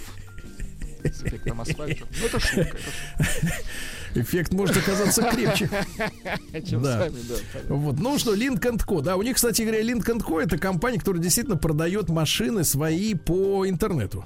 То есть там, в принципе, э, отсутствует вот эта история, что типа человек куда-то должен приходить, что-то выбирать, он приходит забирать, а то и даже и не приходит, просто ему привозят машину. Да. А, Изуцу привезет в Россию новый рамный семиместный внедорожник, чтобы все поместились и поехали. Да, хорошо. А вот Audi э, раскрыл э, еще до официальной премьеры внешность и э, интерьеры своей э, модели Audi e-tron GT. Ну, то есть это легковушка электрическая. Потому что просто e-tron уже все достаточно хорошо знают, и в Москве можно иногда его увидеть на улице. Вот. А e-tron GT это уже легковушка, и вы помните, да, что к 30 году э, вот и немецкие автопроизводители тоже хотят отказаться уже от э, бензиновых моторов. АвтоВАЗ столкнулся с нехваткой комплектующих для Нивы. Да вы что? Да, да, да. Типа автогигант приостановил производство пятидверного внедорожника Нива Legend. То есть я бы, я бы сказал по-другому. Нива Living Legend. Значит, разбирают, как горячие пи- пи- пирожки и ледженд. Перебои, перебои, да. Дело в том, что вот, к сожалению, да, это самое перебои. Ну Вот Илон Маск назвал худший момент для покупки нового автомобиля. Это зима. У них нет зимы. Ну хорошо, тогда какой? Вот. Он сказал, что автомобиль лучше приобретать э, такой, который собран в начале жизненного цикла. То есть вот сначала, видимо, у них стараются, а потом как надо А потом поаккуратнее. нет смысла, понятно. Потом аккуратнее, аккуратнее, да-да-да. Ну Вот, ну и что еще у нас интересного? Давайте-ка посмотрим. А, В 2020 году в ушедшем российских водителей оштрафовали на 14,5 миллиардов рублей. Слушайте, хорошо. Это И вы представляете, но, но самое это, самое не это главное. А самое главное, что принудительно э, удается взыскать только 75% штрафов. А 25% э, до последнего копытами упираются. Будут платить. Нет, я сказал, я сказал. Будут платить, я сказал. Да, российские электрокары пополнят каршеринг в Москве. Ну, замечательно, да. Ну и что еще? Давайте скажем. Перечислены автомобильные марки, которые чаще всего ищут в интернете. На первое место вы, вылезла Toyota. Раньше много лет э, лидерство было за BMW. Вот, теперь Toyota на первом месте. На третьем месте сейчас Mercedes. На четвертом Kia. На пятом Ford. Вот, дальше Volvo и Audi. Но это ищут, понимаете, да? Ищут. А найдут или нет, это уже зависит уже от банковского счета скорее. Значит, Владуля, давайте-ка обратимся к нашим Давайте. э, слушателям. Да, Э, итак, машина, которая вот доставляла Доставляет. больше всего радости, счастья, удовольствия нашим Вот слушателям. что Давайте, пишет наш почитайте. слушатель. Николай пишет. «А, Volkswagen Touareg в новом кузове. Такого удовольствия от вождения не получал ни от одного другого автомобиля. А, Пишет Дмитрий, а мне доставляет э, моя килечка, в скобках Kia Spectra с 2008 года радует меня. Брал за налик, новую в салоне, хоть у нее и бомжатская комплектация, но она ни разу не подводила. А кто пишет-то? Э, Дмитрий из Москвы. А это же квадратный. Да ты что? Да, я ездил Да, в этом точно, автомобиле. подпись квадратка есть. ага. Ну и как вам? Доставляет? Да. Ла- Как Доставила вам? Как вам водитель? Вы об этом спрашиваете? Нет, водитель, по- по-моему, вам не очень.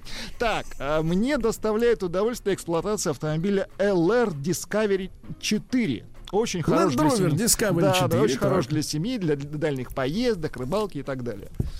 Вот, самый кайф от э, Volkswagen, э, Volkswagen Phaeton 3.0 TD. Я, извините, не, не, не знаю, Извините, не, не бачу. да, да, да, да, что это? Ну, это, видимо, какой-то хороший, да, Volkswagen. Вот. Привет, Это друзья. большой, хороший, дорогой Volkswagen. Dodge Ram полторы Да. тысячи, самая лучшая машина. Очень простой и надежный автомобиль, безопасный. Toyota Crown 2004 года, э, Да. года езжу сейчас, очень доволен. Очень. Вы знаете, Владик, и замечательно, что вот, в принципе, люди говорят о машинах, которые все-таки вот можно купить за какие-то реально осязаемые деньги. Ну что они человеческие, да, вы хотите да, они сказать? человеческие. Вот с этим нас и поздравим. Еще больше подкастов на радиомаяк.ру.